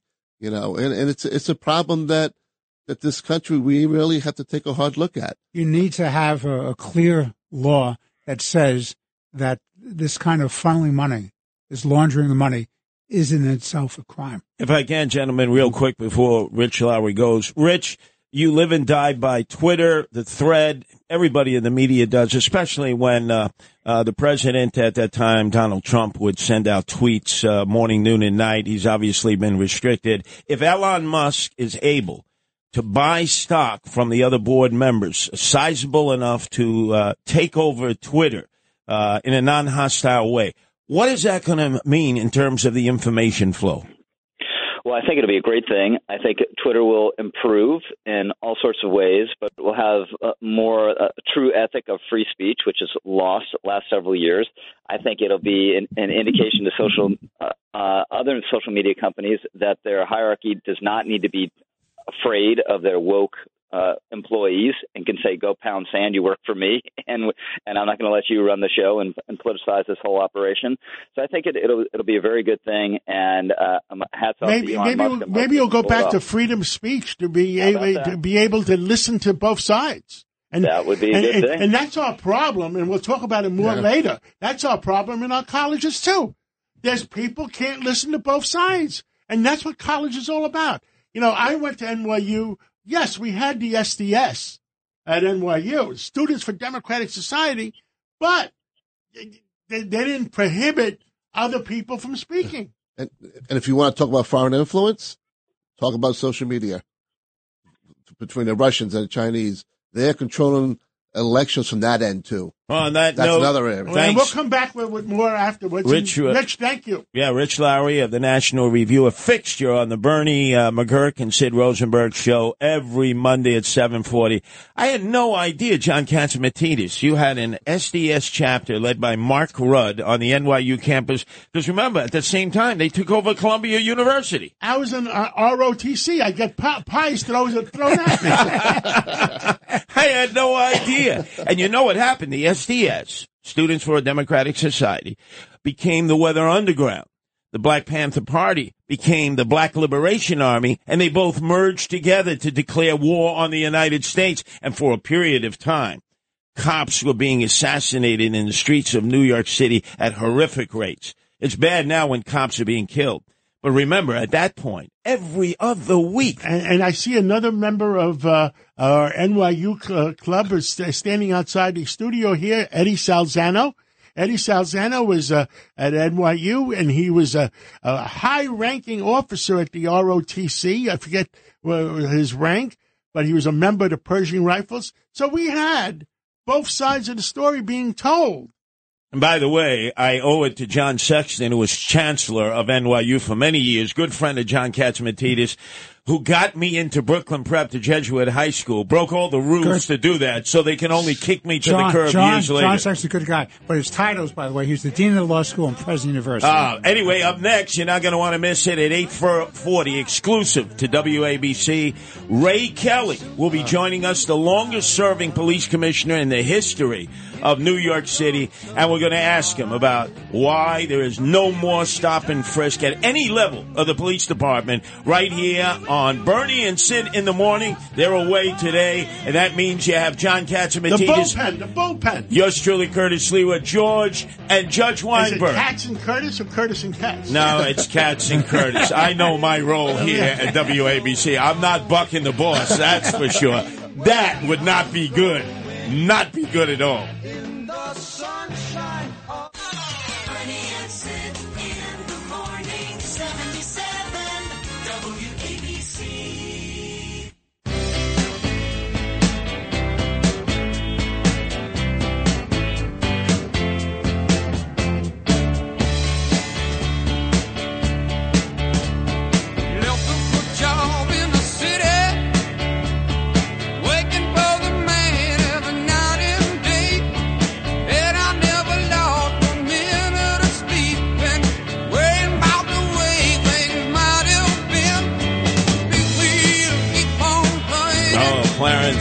Creedence Clearwater Revival. Uh, I see everybody rocking out in the studio here as we've all come running in from the bullpen to replace Bernard McGuirk and Sid Rosenberg this morning, led They, by they our better be back soon. Yeah, led by our owner operator, John Catsimatidis, who's doing two shifts.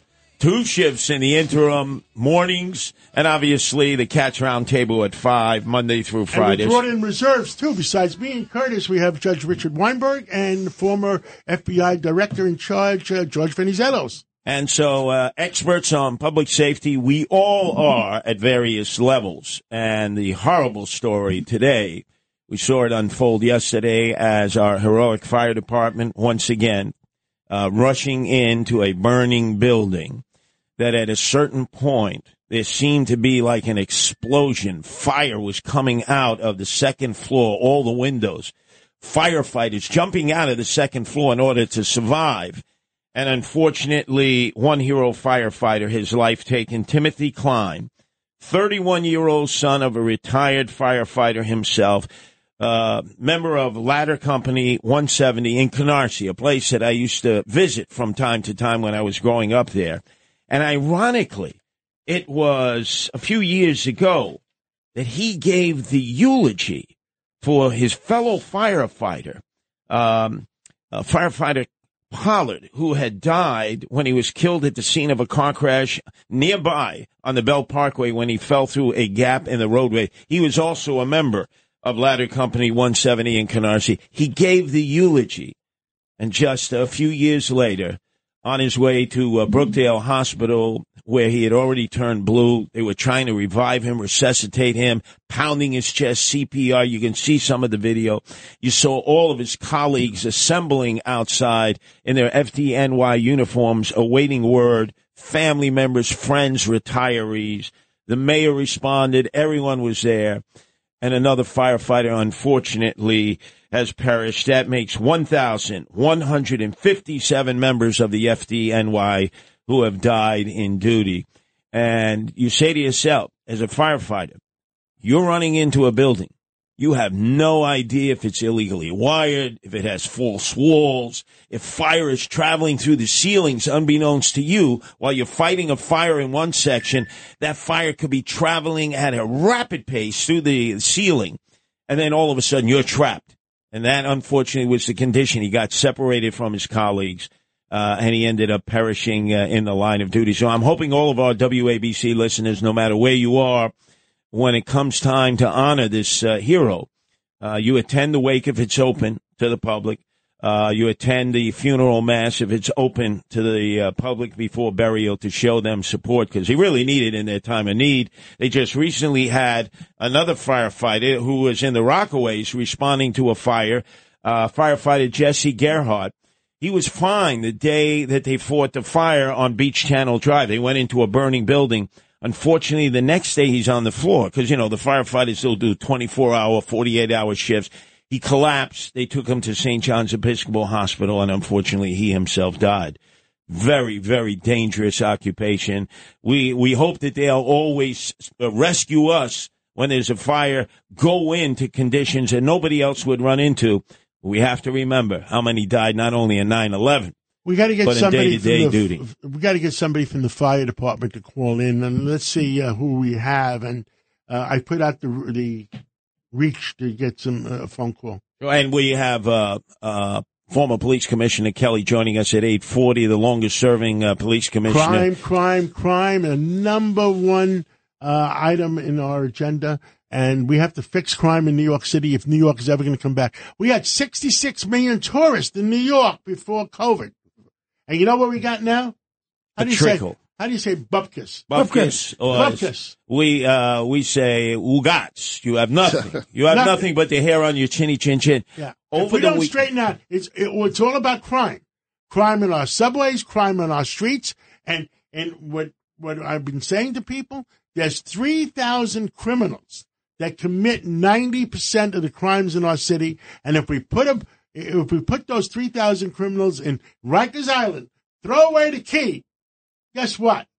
City will be back to safe. But, but John, they want to shut down Rikers Island. They want to put these jails in and I understand the feds want to take over Rikers Island, and I don't understand Well- what they want to do yet. Well, let me explain. This was definitely a failure to respond to the U.S. Attorney in the Eastern District. George, you work with the Justice Department as part of the FBI, the DEA. You know, imagine this was Rudy Giuliani instead of our new U.S.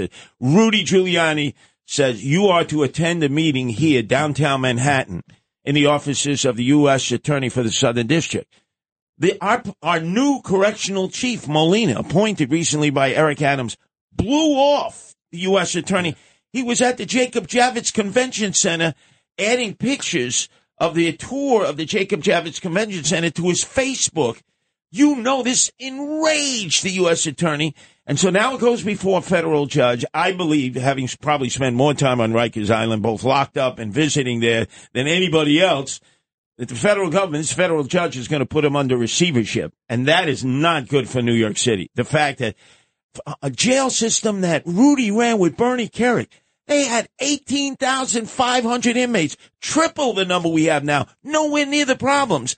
And we're going to have to have the feds run our jail system. for, For whom do the bells toll? Eight and a half million New Yorkers that, that pay taxes and deserve deserve to be safe, or three thousand criminals that have 18, 19, 20, 40, uh, you know, let me let me arrests. John, let me respectfully submit to you that one of the answers to the one of the answers, not this exclusive answer, but one of the major answers to the crime problem is using Rikers effectively.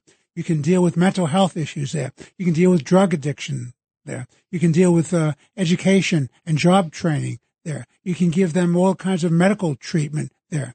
What you can't do is have vertically integrated services in the local neighborhoods. You destabilize neighborhoods. What this has done. Well, you have in the neighborhood. You're going to have jails with criminals walking in and out all the time. There go literally there goes the neighborhood. Where are you going to find room?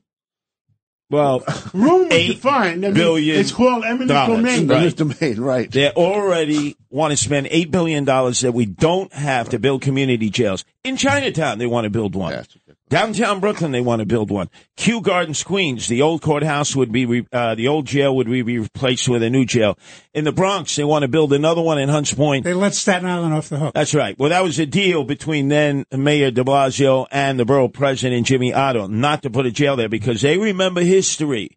When Guy Molinari was in Congress and you had the borough president who was a Democrat at that time, Guy Molinari left Congress to run for the borough presidency in a very close contested race, and it was all about the state prison that had been built on the North Shore of Staten Island. Guy Molinari won on that issue, uh, as opposed to Lamberti, who is the sitting borough president supported by Ed Koch. It came all down to that prison. That's why uh, Guy Molinari became borough president, and you know the rest of the story. He mentored Rudy to run for mayor. He mentored Bloomberg to run for mayor, and we had 20 years of low crime rates. We had 12 years of Pataki in Albany, low crime rates. The Democrats came into power. Look at what happened. We're back to when it was with We Mario Cuomo and You know, then David Dinkins. You know, we need the common sense Democrats, and there are a lot of common sense Democrats that have the what do you call it, caloons? Yes, culions, Culions, huevos, huevos. Culions to, to, to, to stand up against the, the crazies that have infiltrated the party. Well, let me give you an example. Just last week, right here with Bernie McGuirk and Sid Rosenberg, Tom Suozzi, congressman, running for the Democratic nomination for governor. He's moving right from Hochul and Jumaane Williams, who's falling off the cliff on the left. Uh, Bernie and Sid said, what do you think about the bill that DeSantis just signed into law saying that those in third grade and lesser grade should not be discussing sexuality or gender identification? Tom Suozzi, oh yeah, it's a common sense idea. Uh, I agree with that. And he gets blowback. The Democrats, it's like they wanted to oust him. He has an editorial, all of a sudden amending that. I didn't know what he was saying. I, I was, uh, I was mesmerized by uh, Sid and Bernie. I didn't know what I was saying. On a simple issue like that, that for parents, it's so important regardless if they're Democrats, Republicans, independents, apolitical, is that the children should not be indoctrinated with information that adults find difficult to That's process. why coming up in May are local school board elections in New York State. And that becomes very important because if you're against critical race theory, indoctrination on racial politics, you're against sexual identity identification politics, that you can stop it at the local school But board who level. is the one pushing that, Judge? There's somebody funneling money into our system. And uh, George uh, Venizelos, I don't know myself who it is. Is it the Chinese or the Russians? The Chinese have have uh, circulated a lot of money to the big universities in our country, and uh, have endowed professors, et cetera, et cetera. I, I, think I don't think the Russians are smart enough. I think it's the Chinese. Well, th- well, last night on 60 Minutes, you had the the um, Wray director Wray, the FBI came out and he was asked, "What's the biggest threat to this country?" And he came out and said, "The Chinese." And that's something I hear constantly. I didn't that's hear. how That. I didn't. back- I did not watch 60 Yeah, Minutes. Is the that what happened? Yeah, he said the Chinese. Wow. And it was that way seven years ago when I was an FBI, the Chinese. Now, if uh, I remember correctly, John, years ago we had a conversation when your children were in school, and I think you were on the board uh, of the school that your children attended. And there are all kinds of wacky ideas, even in private schools. This is not limited to public They schools. wanted to give my daughter. They wanted to give my daughter in the fifth grade. Uh, Rick, what do you call her? Uh, that uh, calming down drug. Oh, Ritalin. Oh, Ritalin. Ritalin. yes. And I put my foot down. I said, no effing way. and they gave it to some of the other kids in her class, and they were normal kids. You know, kids are supposed to be a little bit active in the fifth grade. That's right. They were normal kids, and they ended up walking around as space cadets. You know what a space cadet is? They look up, they look in the sky smiling. So now, what did you do as a board member? Because I said, no effing way you're going to give it to my daughter.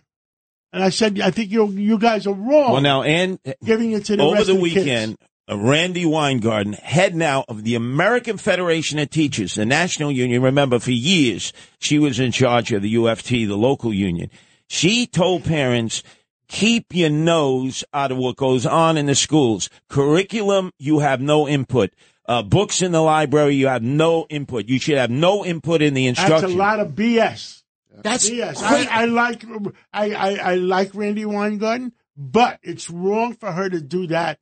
I, I think parents, I, as an overall group, have the right to say, look what happened in Virginia, by the way. yep. They have the right to say, this is what I want my kids taught. look, let's look at inner city schools. That's the ones I deal with all the time. They have uh, uh, an evening in which parents and teachers are supposed to get together in the classroom. I can't tell you how many times those children know that none of their parents or their older siblings are going to show up on their behalf. The teacher in a class of maybe 28 might have four parents who show up. Other schools, the the parents show up, the boobies, the zetas, the grandparents. It's like the teacher is swarmed because they're all interested. What are you teaching our child? Why is our child not doing well? Can we get tutorial uh, tutorials for the child after? Because they're totally involved in the education of their child. When you keep the parents, Okay, we have of- somebody from the Fed, uh, we have somebody from the FDNY, James McCarthy on. Bring him back. James, uh, are you on the line? I am. All right. Uh, on this uh, horrible day where we saw another hero uh, firefighter pass away in the line of duty, Timothy Klein, uh, could you explain to us who he is uh, and how badly this has affected your membership? Because I know recently you've had other firefighters pass away in the line of duty. Well, uh, Timothy Klein is a six over six year veteran of the FDNY, and he was assigned to Ladder 170 in Canarsie. Uh, is about 31 years old and uh, very young guy. If you recall, in 2019, he was one of the firefighters that gave the eulogy for firefighter Stephen Pollard, who died uh, tragically. Uh, and uh, the last um, line of duty uh, death we've had was Jesse Garrard in uh, in February of 2016. But Timothy Klein is the 1,157th member of the FDNY to die in the line of duty. So we have uh, a, a vast experience in dealing with line of duty deaths and uh, and the families and uh, uh, every member that signs up for the fire department know that they're taking that chance. And every time you go to work, you know that you may not go home to your family. Describe the circumstances. Is a burning house on Avenue N in Brooklyn. Uh, firefighters run in. He's part of what they what they call the nozzle team. Could you explain what the nozzle team does and why he eventually ended up in jeopardy? Sure. The uh, the primary objective of the fire department is to put water on the, the fire. So you're going to bring water to the aggressive interior attack, bring water to the base of the fire and extinguish it by cooling it down.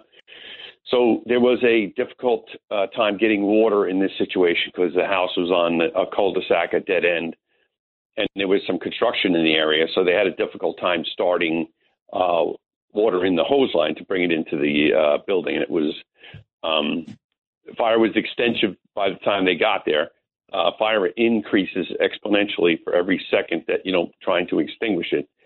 And as we say in the fire department, more a fire burns, it's destroying the, the structure and putting everybody at risk. So when they went in, uh, nozzle, there's a uh, nozzle uh, firefighter that uh, controls the opening and closing of the hose line at the direction of the officer, and then there's a firefighter that backs that person up, and then there is uh, one or two firefighters that, that advance the line uh, through the uh, building. So um, Timothy was the, the backup person, and when they they extinguished the large portion of the fire, they shut the nozzle down to make an assessment.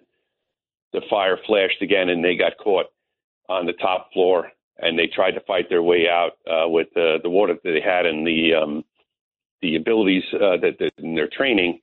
And um, the captain that was in charge of the hose line got second and third degree burns over 20% of his body, his arms and his Oh, head and God. his legs. No, and we the were- uh, nozzle firefighter also got burns on his arms and, and legs. Right. We were told then- uh, we were told in reports that eyewitnesses who were watching the firefighters go in that at a certain point a ball of fire consumed that second floor that you were talking about, and firefighters were actually jumping out of the windows in order to save their own lives to avoid being consumed by that fire, as unfortunately uh, Timothy Klein was. Yeah, that's what I was told. That there's some firefighters had uh, uh, tried to dove down the stairwell to get out, and other firefighters were out the coming out the windows onto the portable ladders or just. Is there going to be a full? into the- we- we- We're almost out of time. Is there going to be a full report by the uh, marshals or somebody? There's a full report. There's an investigation going on as we speak. As soon as they extinguish the fire and put it under control, the fire marshals of the FDNY began their investigation, and uh, we're going to find uh, try and find the cause and origin, and then uh, what what uh, uh, contributed to this tragic event. It may be a while before we get the official report, but there's going to be initial report of cause and origin, and then we'll we'll spend some time going through uh, the interviews of all the members that were participating in in this fire and doing And their I'm best. sure you'll have you'll have the skinny on it. I hope you come back on the show and, and tell us about it. Sure, and when we we get all that information, the report comes out. I'll Be happy to share it. Thank thank you so much for coming on, and we'll talk to you again real soon. Thank you. In fact, uh, in the interim, I'll try to get some uh, information. A very good friend of mine, original guardian angel, Eddie Brown, is the treasurer for the UFA, who's been in many fires. He used to be stationed at Bryan and Seneca in Hunts Point. Remember in the time in the uh-huh. 80s where you had fires morning, noon, and night. So if you can get out to the wake and the funeral when it's announced, please show the firefighters Support. from New York Show the support, support. that they, they need each and every okay, time one now of these do we have a break occur. coming up, or what do we have? Oh, right now. In fact, we're getting ready for Ray Kelly, longest serving police commissioner in the city of New York, joining us at 840. And we'll continue our discussion with George. Is Lydia coming on? Yeah, well, that's right. Lydia. Uh, that's right. Uh, Lydia update. I'm sorry. You can't you can't do that to Lydia. No, no, no. You can't forget Lydia. We'll be accused of all being misogynists. We're not going that route. You give us an update up next, exclusive to Bernard McGuirk and Sid Rosenberg, who are away this morning. Stay entertained and informed now with Bernie and Sid in the morning. Breaking news, WABC. We we just got breaking news, and uh, it says that Twitter nears a deal to sell itself to Elon Musk. So they're getting getting closer. That's the breaking news, and uh, uh, on that thought, and um, you never know what's going to happen. Maybe the truth will be told on Twitter in the future because that is the worst run company in the last five six years. John, Yes. it's worse than that because the ability of Twitter to censor impacts on elections. People will not be fully informed about both sides Well, of the now, issues. now we have to fix Facebook and not allow the owners of Facebook to spend four hundred million dollars on elections. John, what about a potential hostile takeover of the Zuck by you, John well, Kaczmarek? uh, well, we, we tried to take over CNN. Let's go. We got. I understand. Is Lydia on the line? Well, we got Lydia reports, and uh, you know we we can't uh, forget our uh, my uh, sidekick Lydia. This is Lydia Reports on 77 WABC. Here's Lydia Serrani. Well, we're going to, speaking of our rights, right, and our rights to free speech. So for seven years, a high school football coach, Joseph Kennedy in Washington state, he's been taking a knee and he's been saying a quick prayer with his team on the 50 yard line after every single game. So he started this in t- 2008. Then in 2015, the school district there said, no, you got to stop praying or you're going to lose his job. So he said, you know what? Screw you. I'm going to keep praying. You can't tell me not to stop praying. He lost his job and now the case is being heard today by the United States Supreme Court. Here's Joseph Kennedy, the coach, talking about how this praying on the 50 yard line all began and how organically all the players just decided to join him. Listen. One of the kids asked me, Can we join you out there? I said, Well, this is America. Of course you could join me. You know, a couple of them came out, and then more kids came out, and then ended up being, you know, over the years, the entire team was coming out. It was never required to join in prayer. I never asked anybody, I never forced anybody, and I got warned over the years that, oh yeah, well we can't do that, teachers can't do that because we'll get in trouble. And I just kept saying, you know, this is America. You are protected under these rights. It seemed ridiculous to me that anybody would ever get in trouble for something like that. Now, uh, Lydia, uh, let me take you back to uh, when I was playing high school football for Brooklyn Prep, Prep, and we were in the parade grounds playing a uh, exhibition game against Brooklyn Tech. John Catsimatidis. We uh, never lose. school. Brooklyn Tech never loses. You you beat us then. But before, remember, it was Catholic high school. So Coach Duffy, he said, "You got to you got to take that quarterback down. I don't care how you do it. Break his leg." Then the same Coach Duffy, we're on on the field, and let's all say a prayer that everybody who came out here is going to walk away in good condition, no injuries. Except for the quarterback. I said, I said, Coach, you just told us whatever we got to do to take out the quarterback. He said that was then. This is now. We're talking to God. Back then, you could say prayers, Lydia. Now you're prohibited from doing that. Well, how come meantime athletes around the country they can take a, a knee on the playing field for BLM and get praise, but this coach takes a knee for the Almighty God and he gets sacked? I mean, this is so ridiculous. It's going to the Don't you Supreme think? Court. Is it going It's to today. Today. Today, Oh, they're they're hearing the case today. The Five United o'clock. States Supreme have, Court. Five o'clock. Cats at night. We're gonna have no. We're gonna have um, um, Bill O'Reilly. Bill O'Reilly, and Today. we'll see. We'll talk about it. Right? I mean, today the United States Supreme Court. So he's been fighting since uh 2015, ever since he lost his job, and he said, "No, you know what? I have a right to pray. I have a right to pray." And um, he used different examples. I I know Judge Weinberg, you would know better. He said the right to religious freedom and First Amendment. all these other issues. First Amendment. I ag- I agree. I think the Supreme Court of the United States, as const- as constituted today, should come out in favor of this coach. They should come out what In favor- eight zero or nine zero. Well, yeah. I, but given the composition of the court, I don't think you can Wouldn't get it be the 9-0. amazing But they that- should get, they should get it. Trump's last appointment when he was uh, president, uh, who came from Notre Dame University, obviously a religious institution, Catholic college. If she would have cast the deciding vote in the affirmative on behalf of the coach who took the knee and said the prayer, wouldn't that be amazing? Because generally judges, uh, they'll take the position that no, you- there's separation of church and state, separation of church and state. Can't say a prayer. Now, no, but the problem is they're using state action through the uh, through the school boards. Now, to- when you when you were going to his- when you were going to Yeshiva University, which has a top flight basketball team now, one of the best in the nation, I no no. I taught at Cardozo Law School, which is part of Yeshiva University. great I did not- basketball team I, there. I did not go there. I did not go. were they permitted to say prayers? The Orthodox say prayers for everything, Curtis. You know that. Well, according to the school district, he doesn't have the right to impose his religious ideology onto others. that- and by the way- meanwhile, but he's Lydia, you're absolutely right. But you know what the problem is? He's saying, as a matter of fact, that's not what he did. It was voluntary.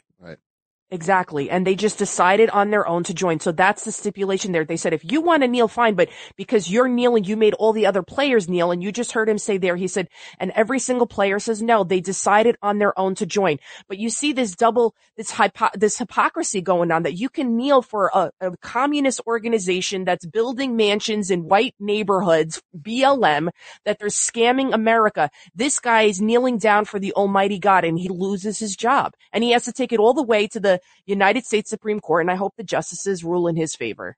Well, you know, You know, Lydia, you've created the new acronym for BLM is Big Large Mansions.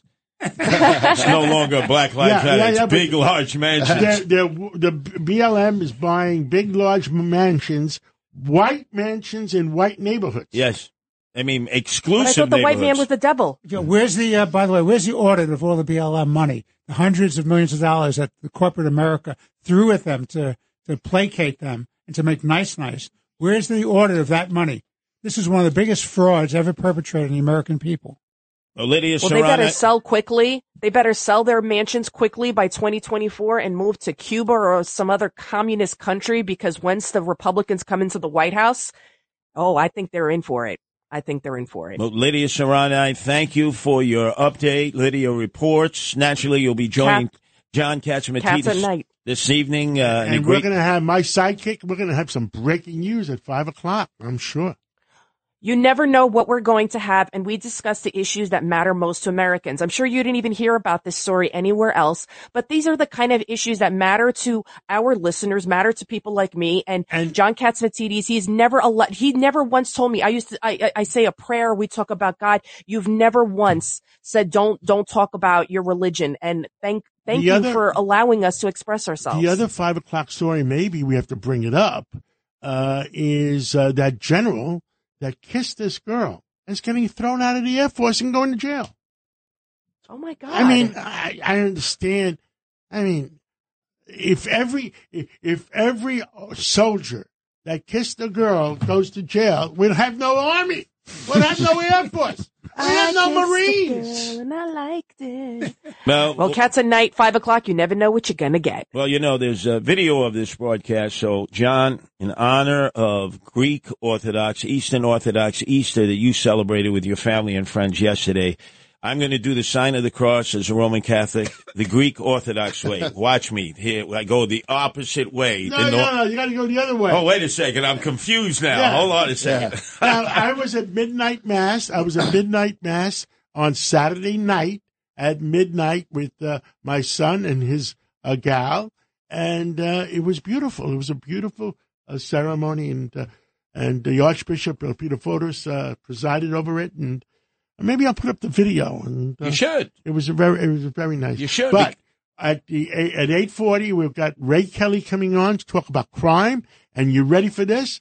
At nine oh five, we got Gordon Chang to talk about China, and we got one big mess in our hands. Russia, they're nothing.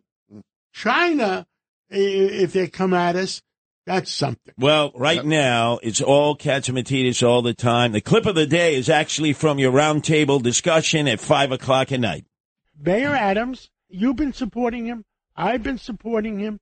And he had a big fight with Black Lives Matter. and he's going to get a lot of criticism internally for actually doing that and speaking out as strongly as he has against crime, as I said before, and also putting in place greater police on the subways and a number of things that he's done. He's standing up against a group, for the most part, when they were voting, voted for him. And so that's why I think it's so unique, and that's why I commend that somebody thinks about the entire group of people that they're serving and not just the people who put them in office. Join us today during the Jeep Celebration event. Right now, get 20% below MSRP for an average of 15178 under MSRP on the purchase of a 2023 Jeep Grand Cherokee Overland 4xE or Summit 4xE. Not compatible with lease offers or with any other consumer incentive offers. 15,178 average based on 20% below average MSRP from all 2023 Grand Cherokee Overland 4xE and Summit 4xE models in dealer stock. Residency restrictions apply. Take retail delivery from dealer stock by 4-1. Jeep is a registered trademark. Bernie and Sid in the morning, 77 WABC. Hey Jude, don't make it bad. Take a sad song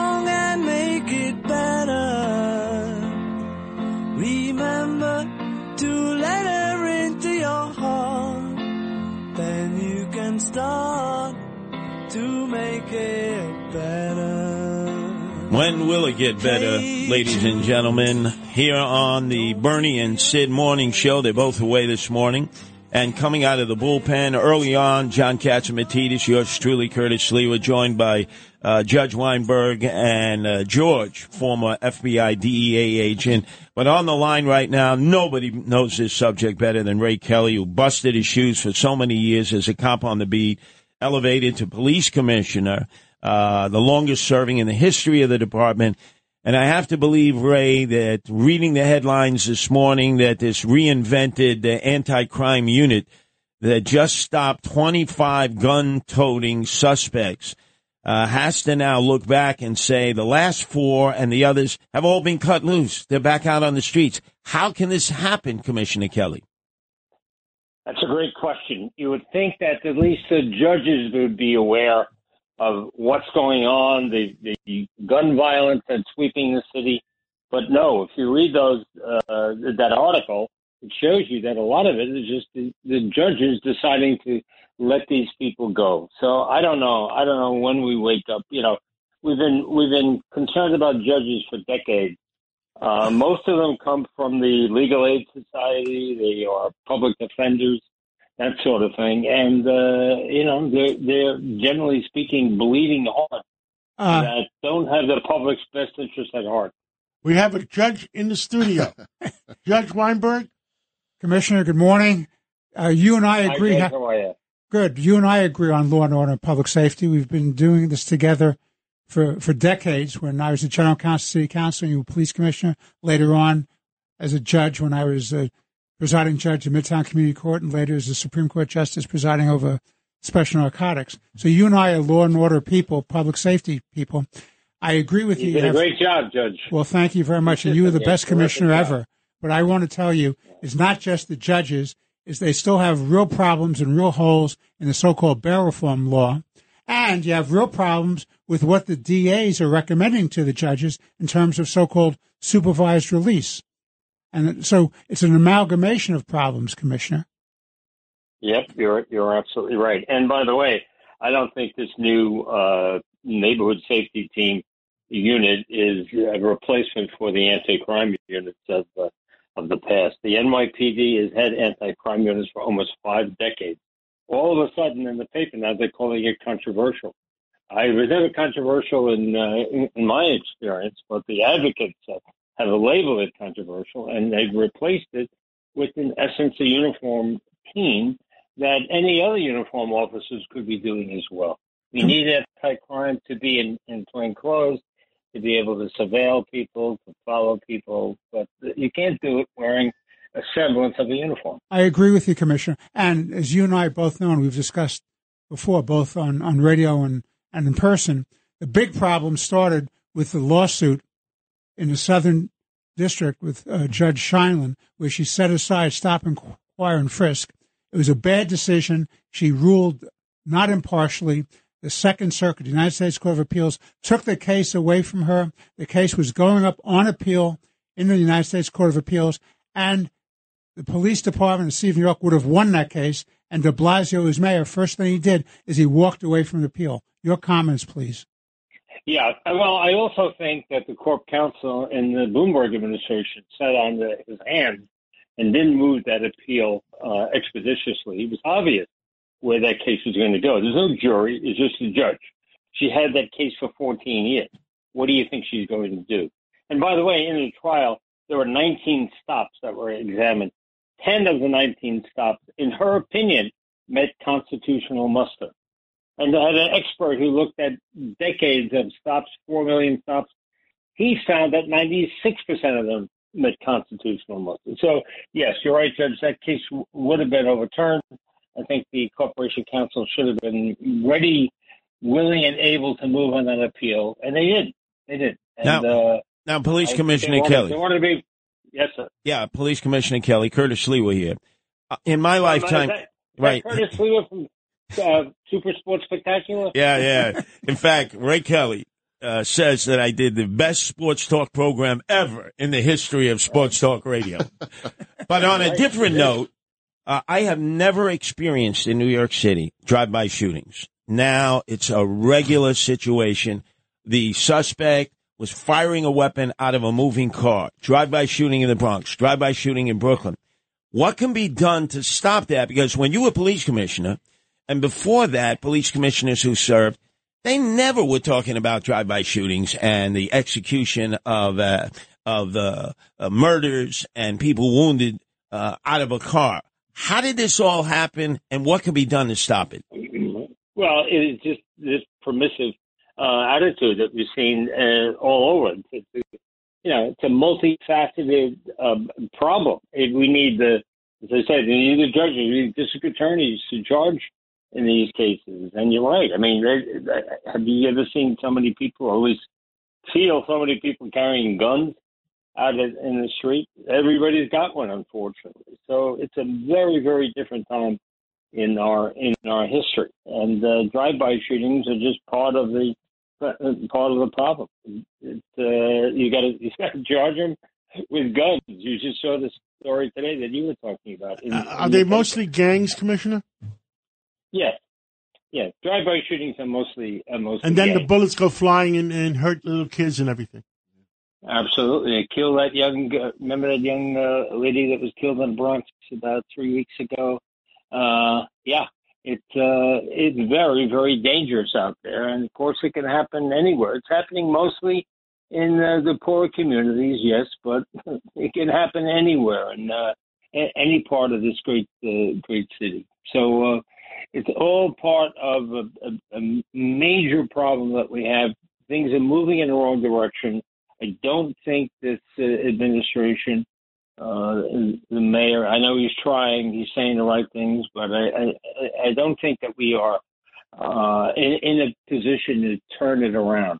Now, As a matter of fact, I'm told that all the numbers they can't they can't win the year. The, the year is gone already, as far as the numbers are are concerned. Forty four percent increase in uh, index crimes in the last uh, uh, when the last measure was taken, which I think was a, a week ago. Now, so we're in trouble here. Police Commissioner Kelly, um, during the campaign for mayor, uh, candidate Eric Adams said he would use limited use of stop, question, and frisk. Limited use. Uh, recently, the new police commissioner Sewell was asked about that tactic as a crime fighting tool. She said, "We're not taking that out of the toolbox. There won't be stop, question, and frisk." How can a department function when you see known gangbangers? They're tattooed up, they're throwing gang signs, they have bulges coming out of their pocket, and they're not going to use a tactic that, as you pointed out originally, is constitutionally uh, correct. Yeah. No, you, you, you're absolutely right. They can't. It is a tool that has to be in the toolbox. You can't just rule it out. Uh, you're not going to get guns off the street unless there's some hands on people, and that, and he's done it in a legal, professional manner. But if you're if you are uh, not permitting stop, question, or frisk, you are really tying both hands of the police uh, be, behind their backs. It is a, a tool that, by the way, is, is also uh, been been limited in a lot of other cities based on the New York uh, decision, and just not doing it the way they did it in the in the past. Commissioner, uh, we have necessary. we have George Venizelos uh, on the. Uh, you worked with him uh, when he was in the FBI, and uh, At, at what point, uh, if, if the New York City judges and uh, we have a problem, can can the NYPD work with the DEA or the or the uh, FBI to create uh, federal crimes out of some of these things so we can get some of these people off the street? Is there a point, uh, George? I, I think it's uh, I think it's happening, but it needs to be happening more. I know Commissioner Kelly, um, we did a, a lot of that together, and, and I think it's we're at a point now we need we need to do more. We need to do more of these these task forces. We need to get more of these, you know, with guns off the street. I just can't understand how somebody could commit a crime with a gun and be out the next day or that night. Yeah, you know, there's, there's no question, as you know, George, that uh, criminals fear the federal system because the the charges are much graver, uh, the penalties are higher. Uh, they don't they don't want to go to uh, federal court, and uh, it, it is a deterrent when it when they know it's being used. There's a program, Operation Triggerlock, that we used Right. that was in the Bronx and Manhattan. Uh, there was a real concern out there. If you arrested somebody and it was fell under the federal uh, laws and federal guidelines, and they were going to, uh, to, to you know, sit in a federal court. So uh, yeah, you're right. The most, the more of that that can be done, the the better off we all are. Yeah, I mean, at this point, if we really want to save this city, it's, it's imperative that we do a lot more of this now until we get this, the district attorney's offices straightened out and the, and the judges straightened out. Uh, we, we can't wait, sit around and wait and watch the city go down. And that's what's happening. We They've really, been doing that, uh, George and Commissioner. They've been doing that in Philadelphia because you have a runaway this return in Philadelphia is an extreme progressive, a George Soros funded progressive. It hasn't been enforcing the law. So the U.S. attorney's offices in, in Pennsylvania have been, uh, been doing that. Now, whether that will continue under the Biden administration, uh, Justice Department, as opposed to the Trump, I don't know yet, but that's what they did in Philadelphia to deal with that problem. I do appreciate you joining us this morning, uh, Police Commissioner Ray Kelly. Hopefully, you, like everybody else, will be listening to your son in the afternoons. Greg Kelly, great chip off the old block uh, from 1 to 3, Monday through Fridays. Yeah, I have no choice. He's doing a great job here, though, at both WABC and Newsmax. Uh, but thanks for joining us today. And you mentioned Philadelphia, Judge. 800 carjackings. They average three a day. Armed carjacking. So you drive up to a red light. That is horrible. Young thugs come running out, put guns to your head, tell you to get out of the car. Sometimes they shoot you just in the kneecap to show you they mean business. And there's no controls there. Anarchy prevails. Anarchy prevails. So much for the city of brotherly love. Yeah, and by the way, that DA, he ran for office again. And he won. The Republicans joined the moderate Democrats, and they still couldn't oust him. And the people of Philadelphia have spoken at the ballot box. Problem. You want crime, you want anarchy, you have a DA that is going to not lock up criminals, but turn them back loose into the streets. You imagine three carjackings a day. Out, out of control. Anyway, Yeah, we're going to beat him in New York. Yes. Oh, there's no doubt. There's no doubt that the tide will be turning. But up next, nobody knows mainland China, Red China better than Gordon Chang. There's so much news coming out of the mainland, especially those videos. A city of 25 million in total lockdown, Shanghai. And Gordon Chang will be on at 9.05. And I understand, I just got some news. At 9.40, we're going to have Vito Fossella, the borough president of Staten Island, talk about the Amazon strike. What's going to happen? A lot of people fear that Amazon, they have 5,000 warehouses. Amazon will just say, screw you guys, we're shutting it down. Well, I wonder if Vito Fossella rolled out the red carpet because yesterday Bernie Sanders and AOC were together uh, to support the strikers, uh, who used to be strikers, but who actually got union certification. We'll deal with that and so much more. Bernie and Sid away today. It's John Catsimatidis, Judge Weinberg, George, and yours truly, Curtis Sliwa. Don't go anywhere. Keep it on 770 AM WABC. Well, you know that it's a fool. We are New York. Bernie and Sid in the morning. Talk Radio 77. WABC.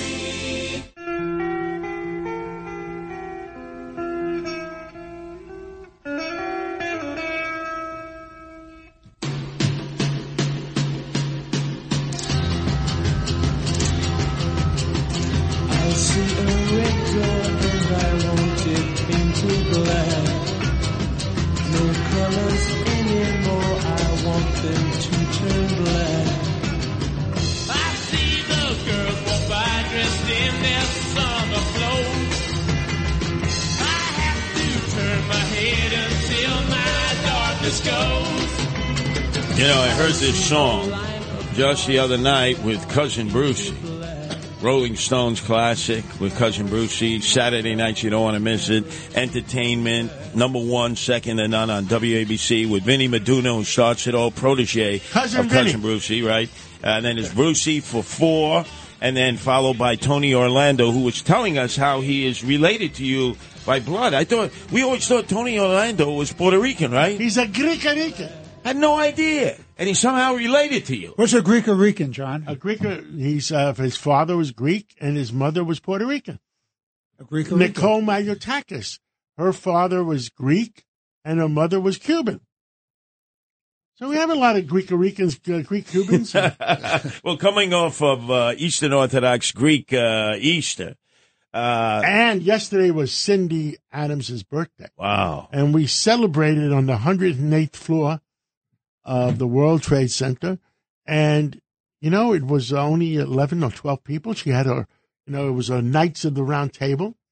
And we'll talk, talk more about it afterwards. But I, I understand we have Gordon Chang on, Gordon G. Chang, is Twitter at Gordon G. Chang on China. And um, a lot of things going on. And it's not just the Ukraine and Russia; it's China.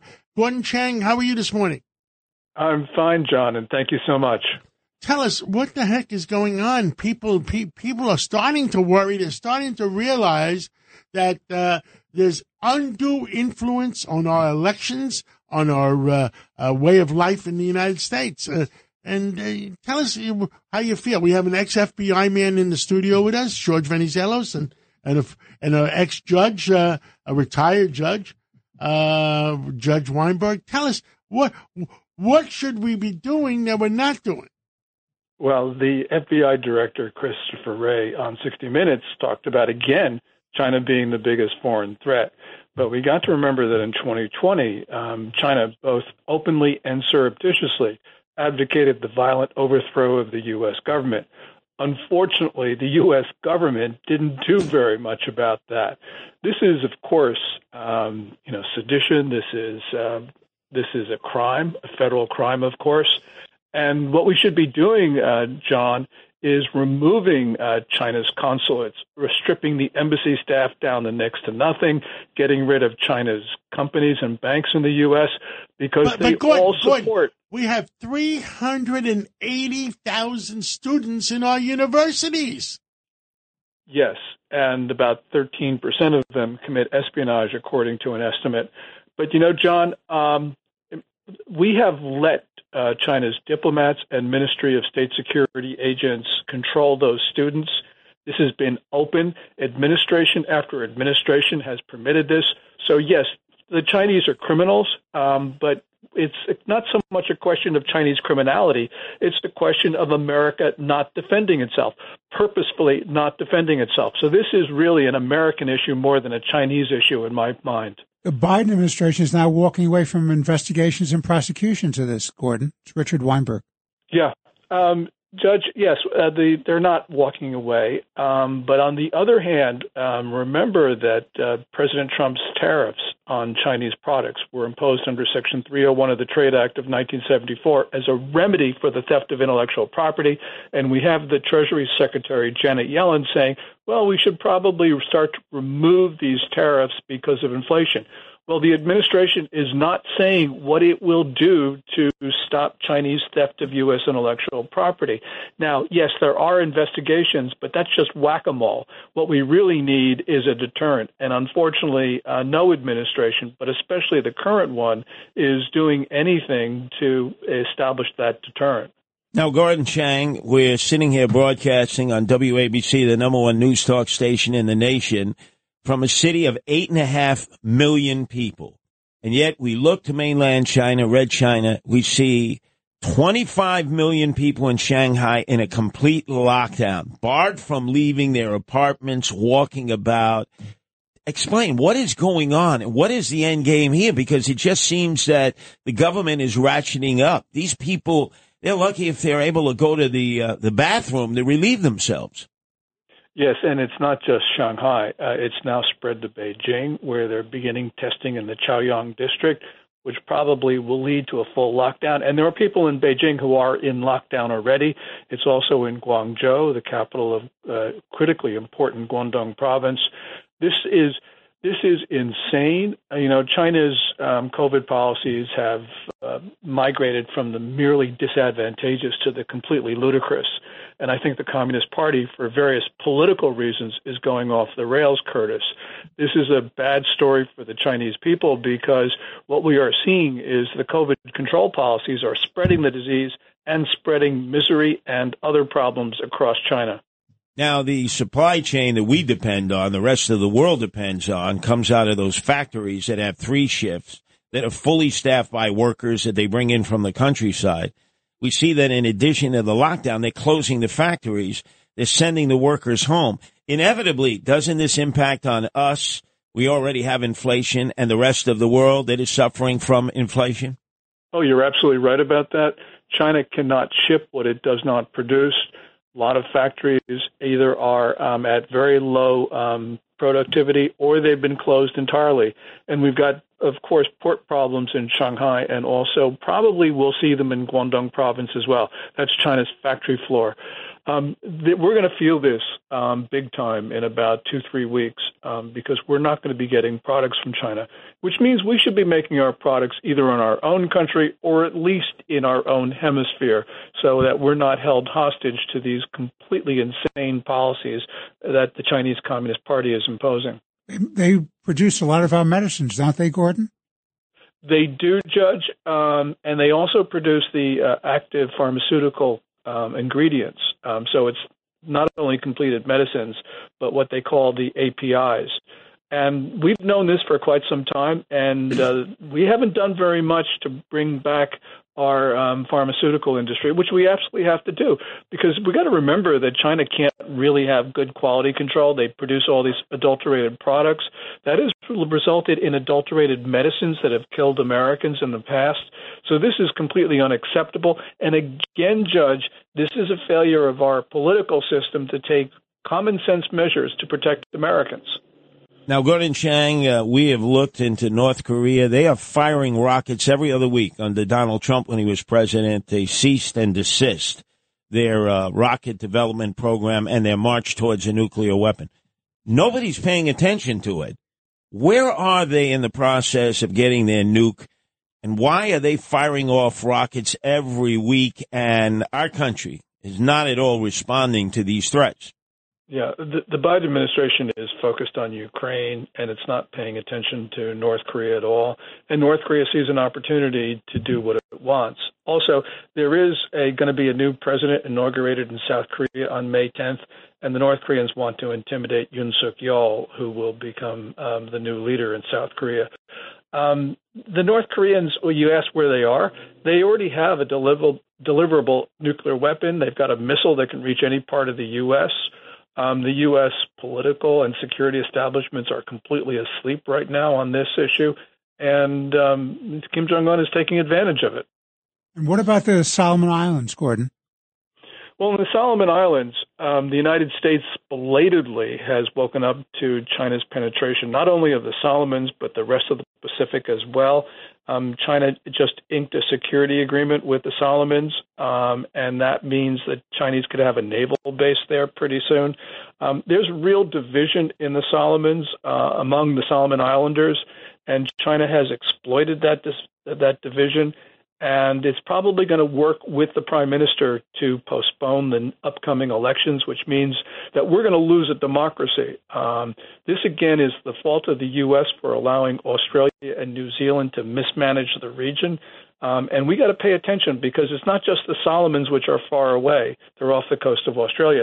The Chinese now want to build, uh, improve an airstrip in Kiribati, which is 1,900 Hawaii, which is in Pacific uh, Ocean terms our next door neighbor. We do not want the Chinese with an air base 1,900 miles from Pearl Harbor. Oh, that'd be another problem. Uh, uh, who's after that? Uh, besides Taiwan being a target, uh, the Philippines, are they a target? target? Philippines are a target. On November 19th of last year, the State Department actually threatened the use of force against China because China was pressuring Second Thomas Shoal, generally considered to be part of the Philippines and the South China Sea. Um, this is, um, you know, ongoing. Um, it's good that the State Department did this, but the President of the United States should have been making that statement rather than the State Department's um, press office. Um, so it's not just Taiwan, it's not just the Philippines, it's not just Japan, it's not just India, it's not just Nepal, it's not just Bhutan. This is just a problem along China's southern and eastern peripheries. Anywhere the Chinese see an opportunity, they will commit an act of aggression. Climate control. You know, everybody's pressuring the United States climate control, climate control, climate control, which I'm I am pro climate control, but don't hurt our country. Meanwhile, China, I understand, is busy opening up uh, uh, coal uh, uh places uh, all over the country. Yeah, you're right about that, John. Um, China's economy right now is in distress, although the Chinese numbers don't show that. They're misreporting it. And what Beijing's response has been is to increase coal production and they are going to uh, do this. Um, they're going to be putting more carbon dioxide in the air. What we do is almost irrelevant considering what the Chinese effect on the environment is, and um, we should not be um, undermining our own economy while China just pours more coal into the air. Now, we have been told, Gordon Chang, time and time again, uh, Red China is not going to harm the United States because we're their number one customer. We buy most of their goods. Uh, we deal with them economically uh, in terms of trade. We're the biggest uh, debtor when it comes to our trade deficit with Red China. A- any truth to that? Because so many people say, yeah, yeah, look, uh, we're their best customer. They're not going to want to harm us. that um, the people who say that are in, in, in, indulging in wishful thinking, or they're actually just propagating, um, you know, a line that they think that will have help the Communist Party. China, by the way, by deliberately spreading COVID-19, has killed about 991,000 Americans. Each year, it kills what 50, 60, 70,000 Americans through fentanyl, which the Chinese government pushes. hundred thousand last year, uh, Gordon. A hundred thousand um, was the number. Um, it includes some stuff which isn't Chinese fentanyl, but yeah, you could you could say a hundred thousand. Um, I'd go a little bit lower just because we're not exactly sure on some of the numbers. But yeah, the point is, this is tens of thousands of Americans every year killed by a conscious decision by the Communist Party to sell and to distribute illegal fentanyl into the U.S. So each of those whatever 60 70 100,000 American deaths each one of those should be considered a murder john and we have not viewed it that way. This is you know biden last august issued a statement on overdose. He didn't mention china in his statement at all. This is just a dereliction of duty of the president of the united states. I- I mean, if he doesn't want to Either defend that, or US didn't want to hurt uh, uh, uh, his son's business. yeah, I mean, if he doesn't want to defend us against China, that's fine, but he shouldn't be president. He should resign um, because he's not discharging his most important, his most solemn constitutional duty, which is protecting the United States from foreign attack. The most important thing that Biden has been doing, he's been failing to do, basically doing almost next to nothing. Now, now, the one thing we talked about was in the previous uh, interview, uh, in George. We there's 380,000 students in the universities in the United States, and they have a lot of influence on them. And uh, who said to us that what percentage of those students are probably committing espionage? Somebody just Um, said uh, I've seen- 12%. What do you think, Gordon? 13. Thirteen percent. So that's uh, fifty thousand. No, is it uh, thirty-eight thousand? Fifty thousand, give or take.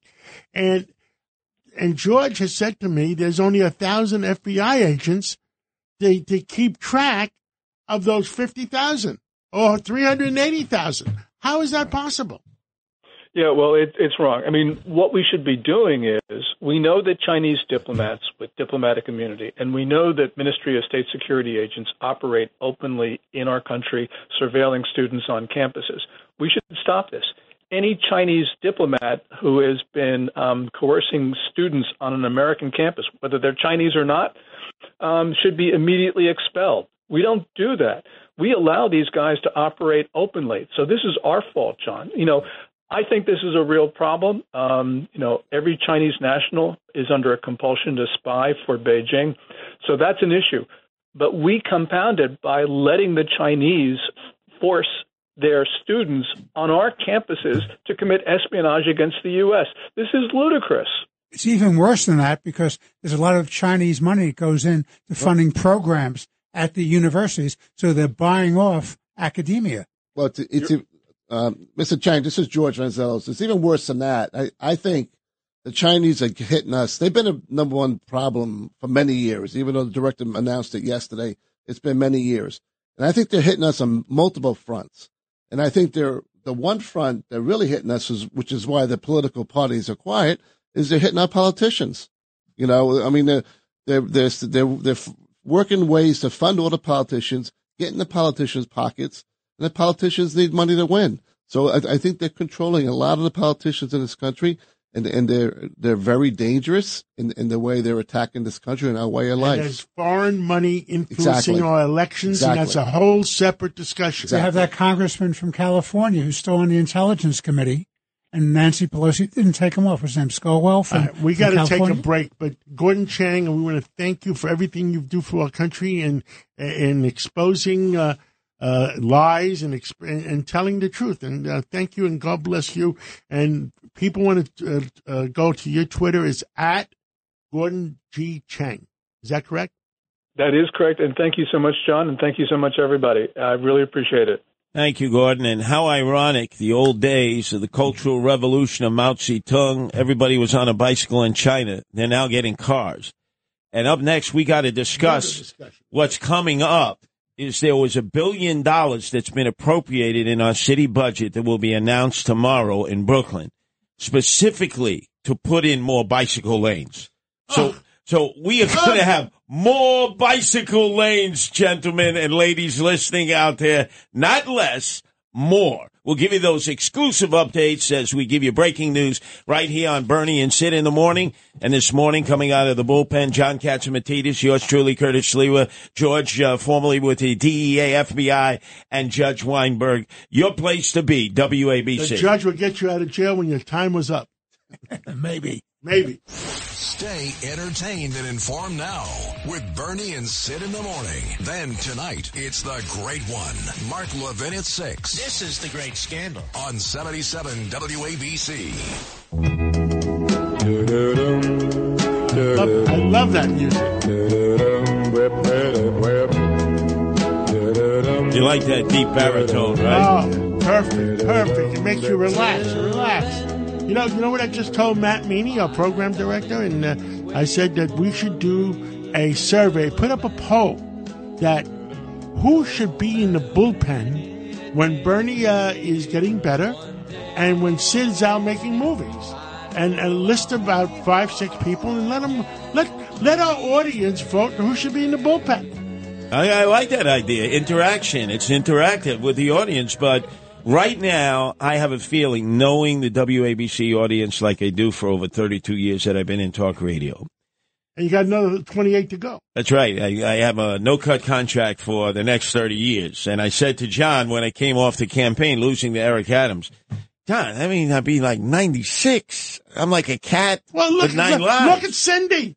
Look at uh, Yes, Cousin true, Brucey. true, true, true. Okay, I specialize in hiring elderly people. Well, I think I can make it. I think I can make it if I avoid yellow cabs. My problems in life have been either getting hit uh, in a yellow cab by organized crime or Okay, hit or by me yellow getting cab. my toe run over by a cab. Yes. Now, speaking of cabs and other individuals whose lives are dependent on having four wheels, whether cars, vans, trucks, uh, tomorrow, and this is a preview of what's coming.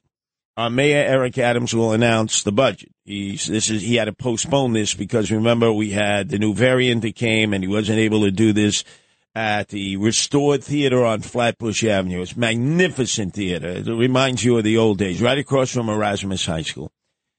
A billion dollars is coming out of the budget specifically used for the next four years to build more bicycle lanes. Oh my God! Bicycle lanes, get ready. You know what the most dangerous thing is when you're crossing the street? bicycles. It's not the cars. The bicycles. It's not the trucks. It's not the buses. It's those bicycles because they follow zero rules. What about on zero? the, John? What about on the sidewalks? They're riding on the sidewalks. I- It's horrible.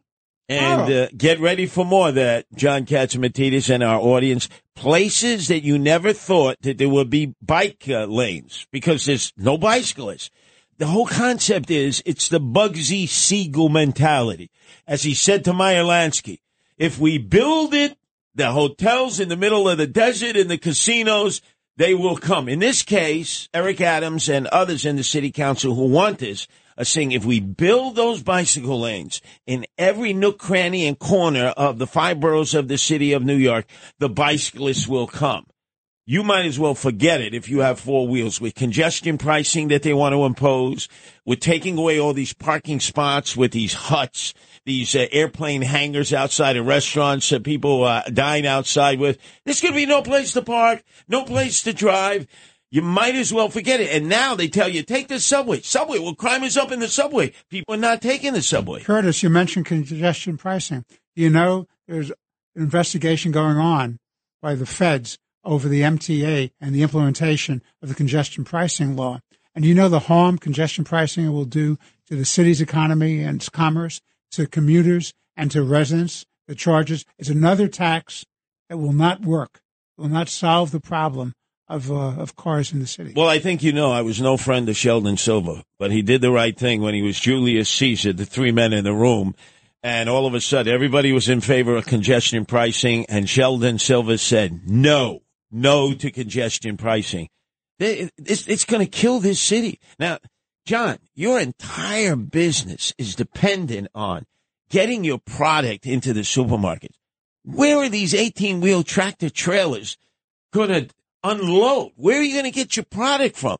How are men and women who are trained as plumbers, electricians, and carpenters going to be able to park their van and make the, the, the quick fixes that are necessary to keep this city vibrant? It- What are they going to do? Do all of this on a big Schwinn Chief bicycle, a Raleigh bicycle? What about increased costs to the people who live here who go below a certain place in Manhattan? They have to pay a charge just for the privilege of driving their car when they're residents. Well, the other problem is half of these bikes are electric. They're like motorcycles. They fly down that street. They go faster than the cars with the delivery people. And George, right now there are people listening to us on a crawl coming over the Brooklyn Bridge because they put a dedicated lane only for bicycles on that part of the bridge that takes you from Brooklyn to Manhattan. They spend a half hour looking at the East River when you're in a car because you- the, the, the, it, it's choked. The What does that do for pollution? Well, of course, you're idling, you're, you're burning fossil fuel. But it's nuts. Just imagine. We are going to become the Amsterdam of America. There are going to be more bicycles. And a side story, because, John, you have investments in Coney Island, and a lot of it is due to the fact that the hipsters and millennials love Coney I am Island. not against bicycles. I am not against, but they got to be law abiding. Mm-hmm. They they got to stop at lights. They, can't just keep running, trying to run over people.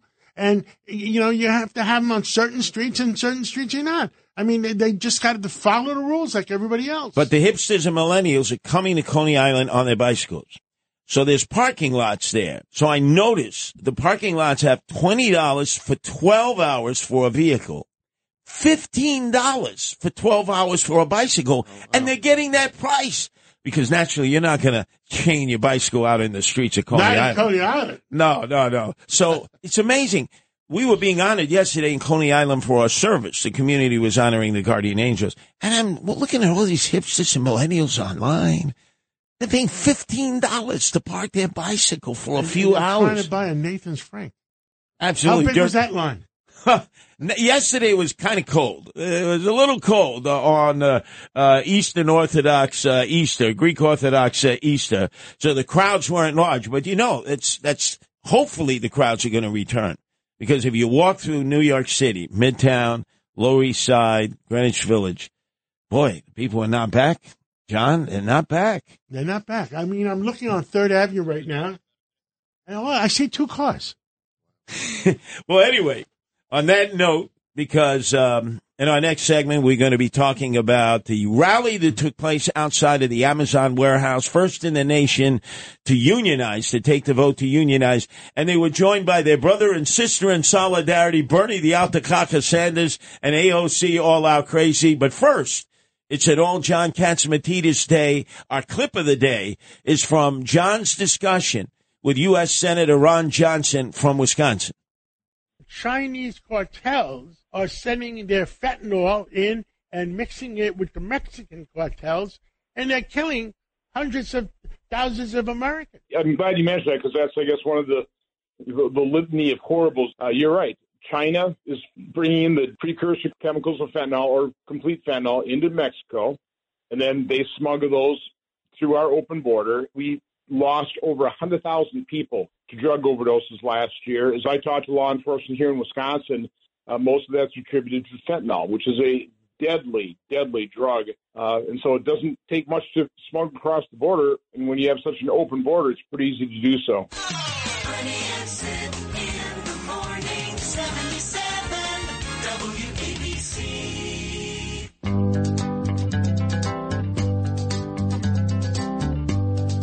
Caught in a trap. I can't walk out I see George's head is nodding. Judge Weinberg, definitely John Catsimatidis. This is more your speed than it is my kind From of the old music. days. Yeah, exactly. When the music was good.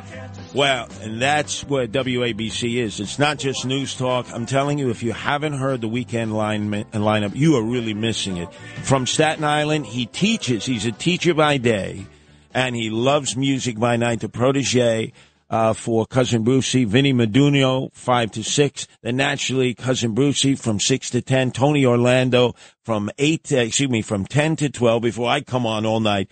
And then the next day, it's uh, the Sinatra two hour extravaganza with Joe Piscopo by Ramsey Subaru. John, you put together not just a And great. then Dean Martin's daughter, That's Deana right, Martin. Deana Martin. Right before I come back and do it all over again. But on the line right now is Borough President Vito Fossella.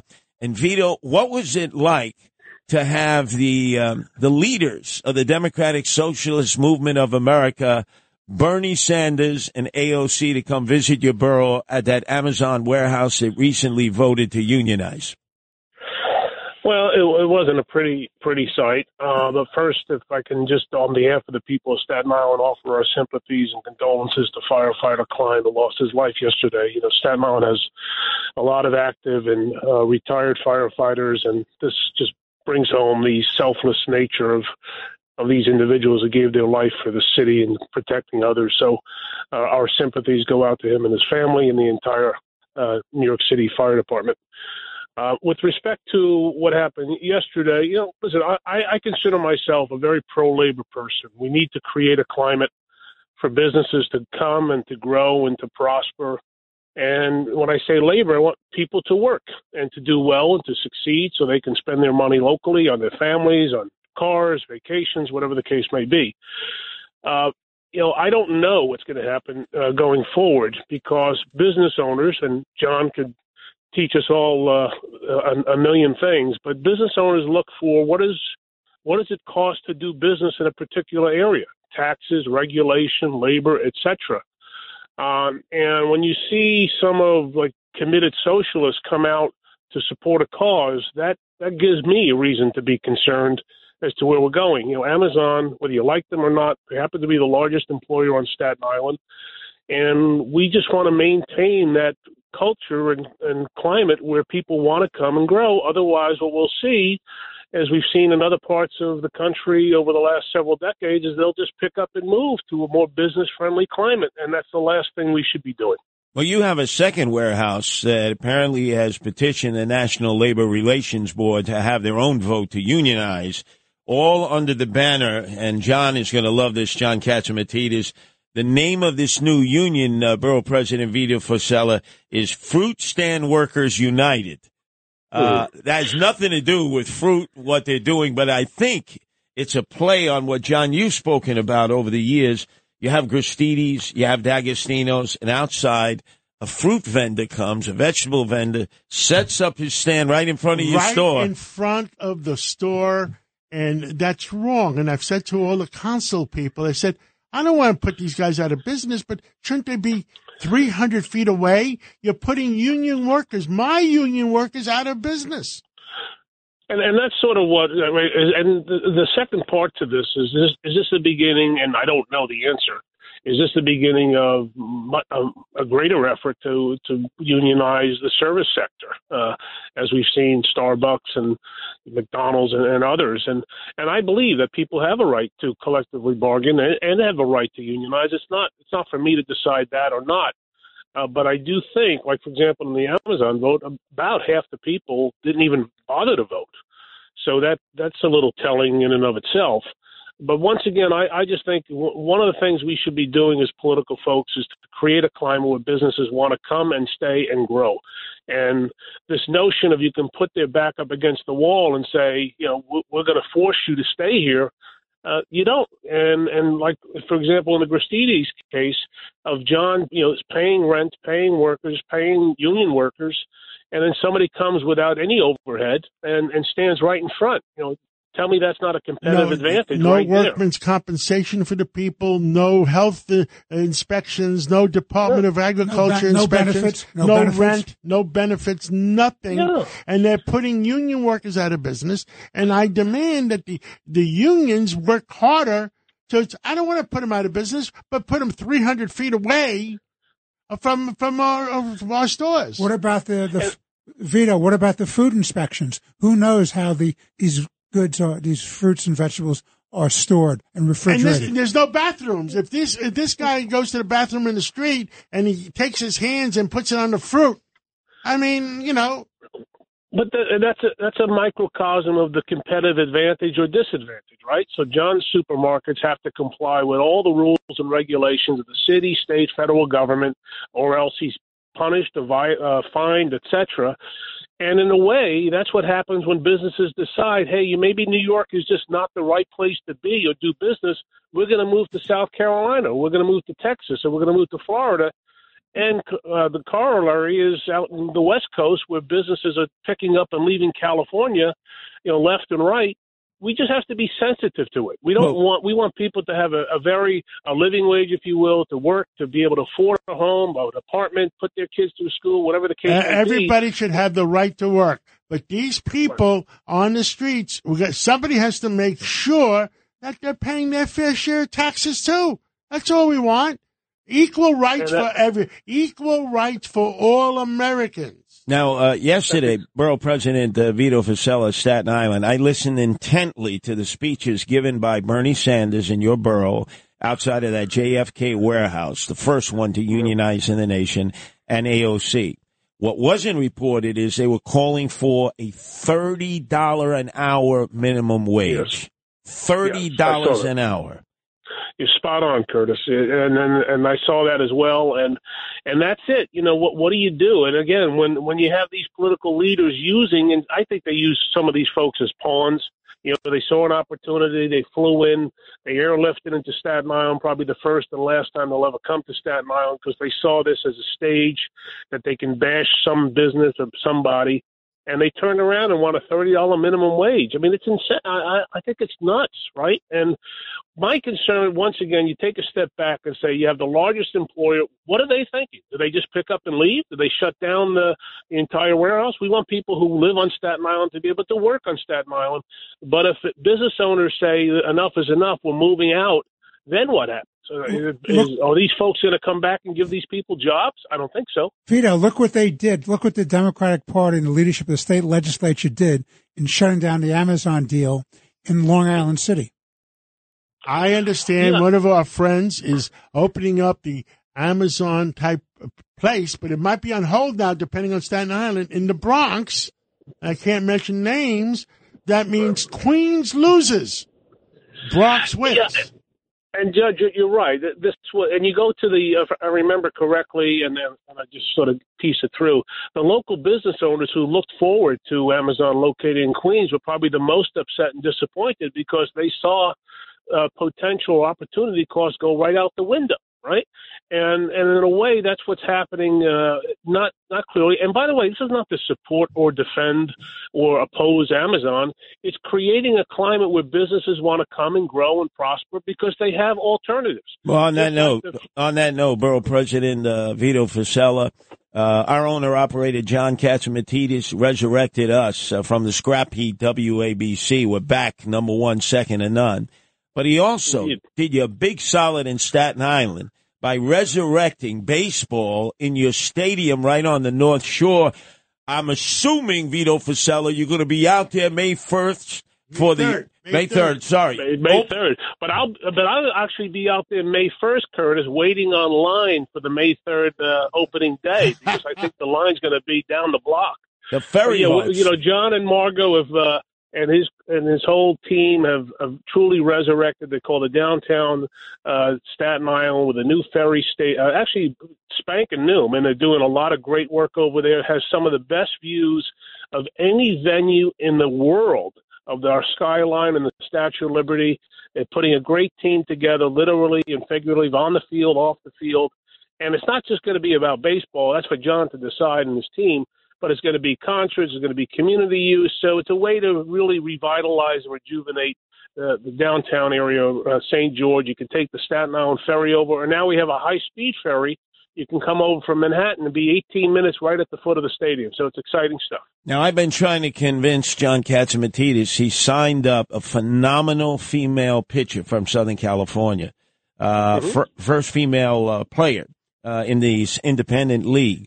Maybe Vito, you want to be uh, first at bat, you know, an inning before the uh, start of the game, and let her test her ability on the mound to strike you out because you know you're going to end up uh, probably creating uh, a hurricane.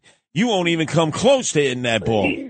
Uh, I can't. I can't disagree with you, Curtis. Well, I will take issue. I may not want to be the first uh, to up at bat against this young lady, and I think it's wonderful that she's that John's given her the opportunity. And I, as I've said before, I hope more more young women can enter the game of baseball and play and, and prosper. But I will not be the first person that she faces. Um, I, I'll be watching carefully from the sidelines. yeah, uh, you know, more tourists go to the Staten Island ferry than any other destination in New York City. It's the right price. But I mean, more tourists. How do you benefit from that? Because all they do is they stay at the terminal and then they come back uh, to the South Street uh, port there. Where, el- where else can you get a luxury ride like that for for nothing? Yeah, and the view of the harbor of the Statue of Liberty. And you're right, Curtis. It, it's one of the secrets around the world that the Staten Island Ferry is one of the largest tourist attractions, not just in New York City, but in the world. And we've always tried to get folks to to come and visit Staten Island. Great restaurants, great people, great cultural facilities up and down the, the what we call the North Shore. And, and now they can come and watch a uh, watch a baseball game or, or a concert or whatever it may be. And if we could just tap into a few percentage of those folks who come on the ferry and get them to stay, spend a little money, right? They can spend a little money, see a little, see a little uh, the pearl of the Atlantic, otherwise known as Staten Island. I think they'd go back with Now, a, a there, there, much there more is a bit of a problem now. Owner operator John Catsimatidis of the Staten Island Ferry Hawks, uh, the opening game May third. The vendors, right? The traditional vendor, peanuts, popcorn, Cracker Jack. Nathan's it's, Franks. It's no longer just Cracker Jack. You have to carry Cracker Jill. Oh my God! 125 years of manufacturing. animal crackers. There's no long the the animals are no longer in cages. That's right. It's incredible. You have to also sell not just the Cracker Jack, the tradition for 125 years, but the same company makes Cracker Jill. I can't wait As, to as try it. long as you're not selling crack, that's all. we care about. As long as you're not selling crack, we're good. Now, Vito, there's rumors around that Amazon might take this to heart and decide to close down the warehouse completely. Well, there are rumors, John. You're right, and I've heard uh, I've heard not good things a few weeks ago, right after the vote of them putting on hold some some moves that they were going to make. Again, I haven't verified this firsthand, but they're from pretty credible sources, and that is my concern of being sensitive to. As well heeled as, as Amazon is, and, and businesses come and go, but you know, it looks like Amazon's here to stay uh, they may say enough is enough and pull the plug and say we'll send a signal and, and pull out. I don't know that to be true, but we have to be sensitive to that because then what happens to the eight thousand or so workers who will be out of a job? You know, uh, are the folks who were there yesterday at the rally going to give them a job at thirty bucks an hour? I don't think so. I don't think so. So, you know, we want to create this. We're in a situation. You love New York City. Everybody in that studio, Curtis, the judge, and we all love New York City. We want to see it thrive, but we have to create a climate of personal security and safety and economic security and safety because if we don't, people will flee and businesses will flee. And Well, that's just common sense, you. as you to Thank say. you, World President uh, Vito Fossella. Can't wait to buy you a Dirty Water hot dog on May 3rd. Opening uh, day for the Staten Island Ferry Hawks. You want to come out meet them and greet them. Good old fashioned American, like uh, fun. Mom, apple pie, and the flag.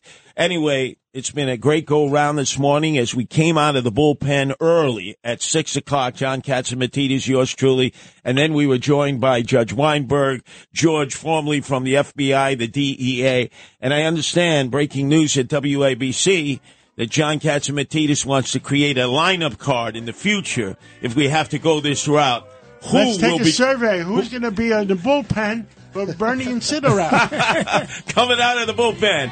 Uh, the Mario Ri- Mariano Riveras of WABC. Guys, it was a great show this morning. We covered a panoply of different subjects.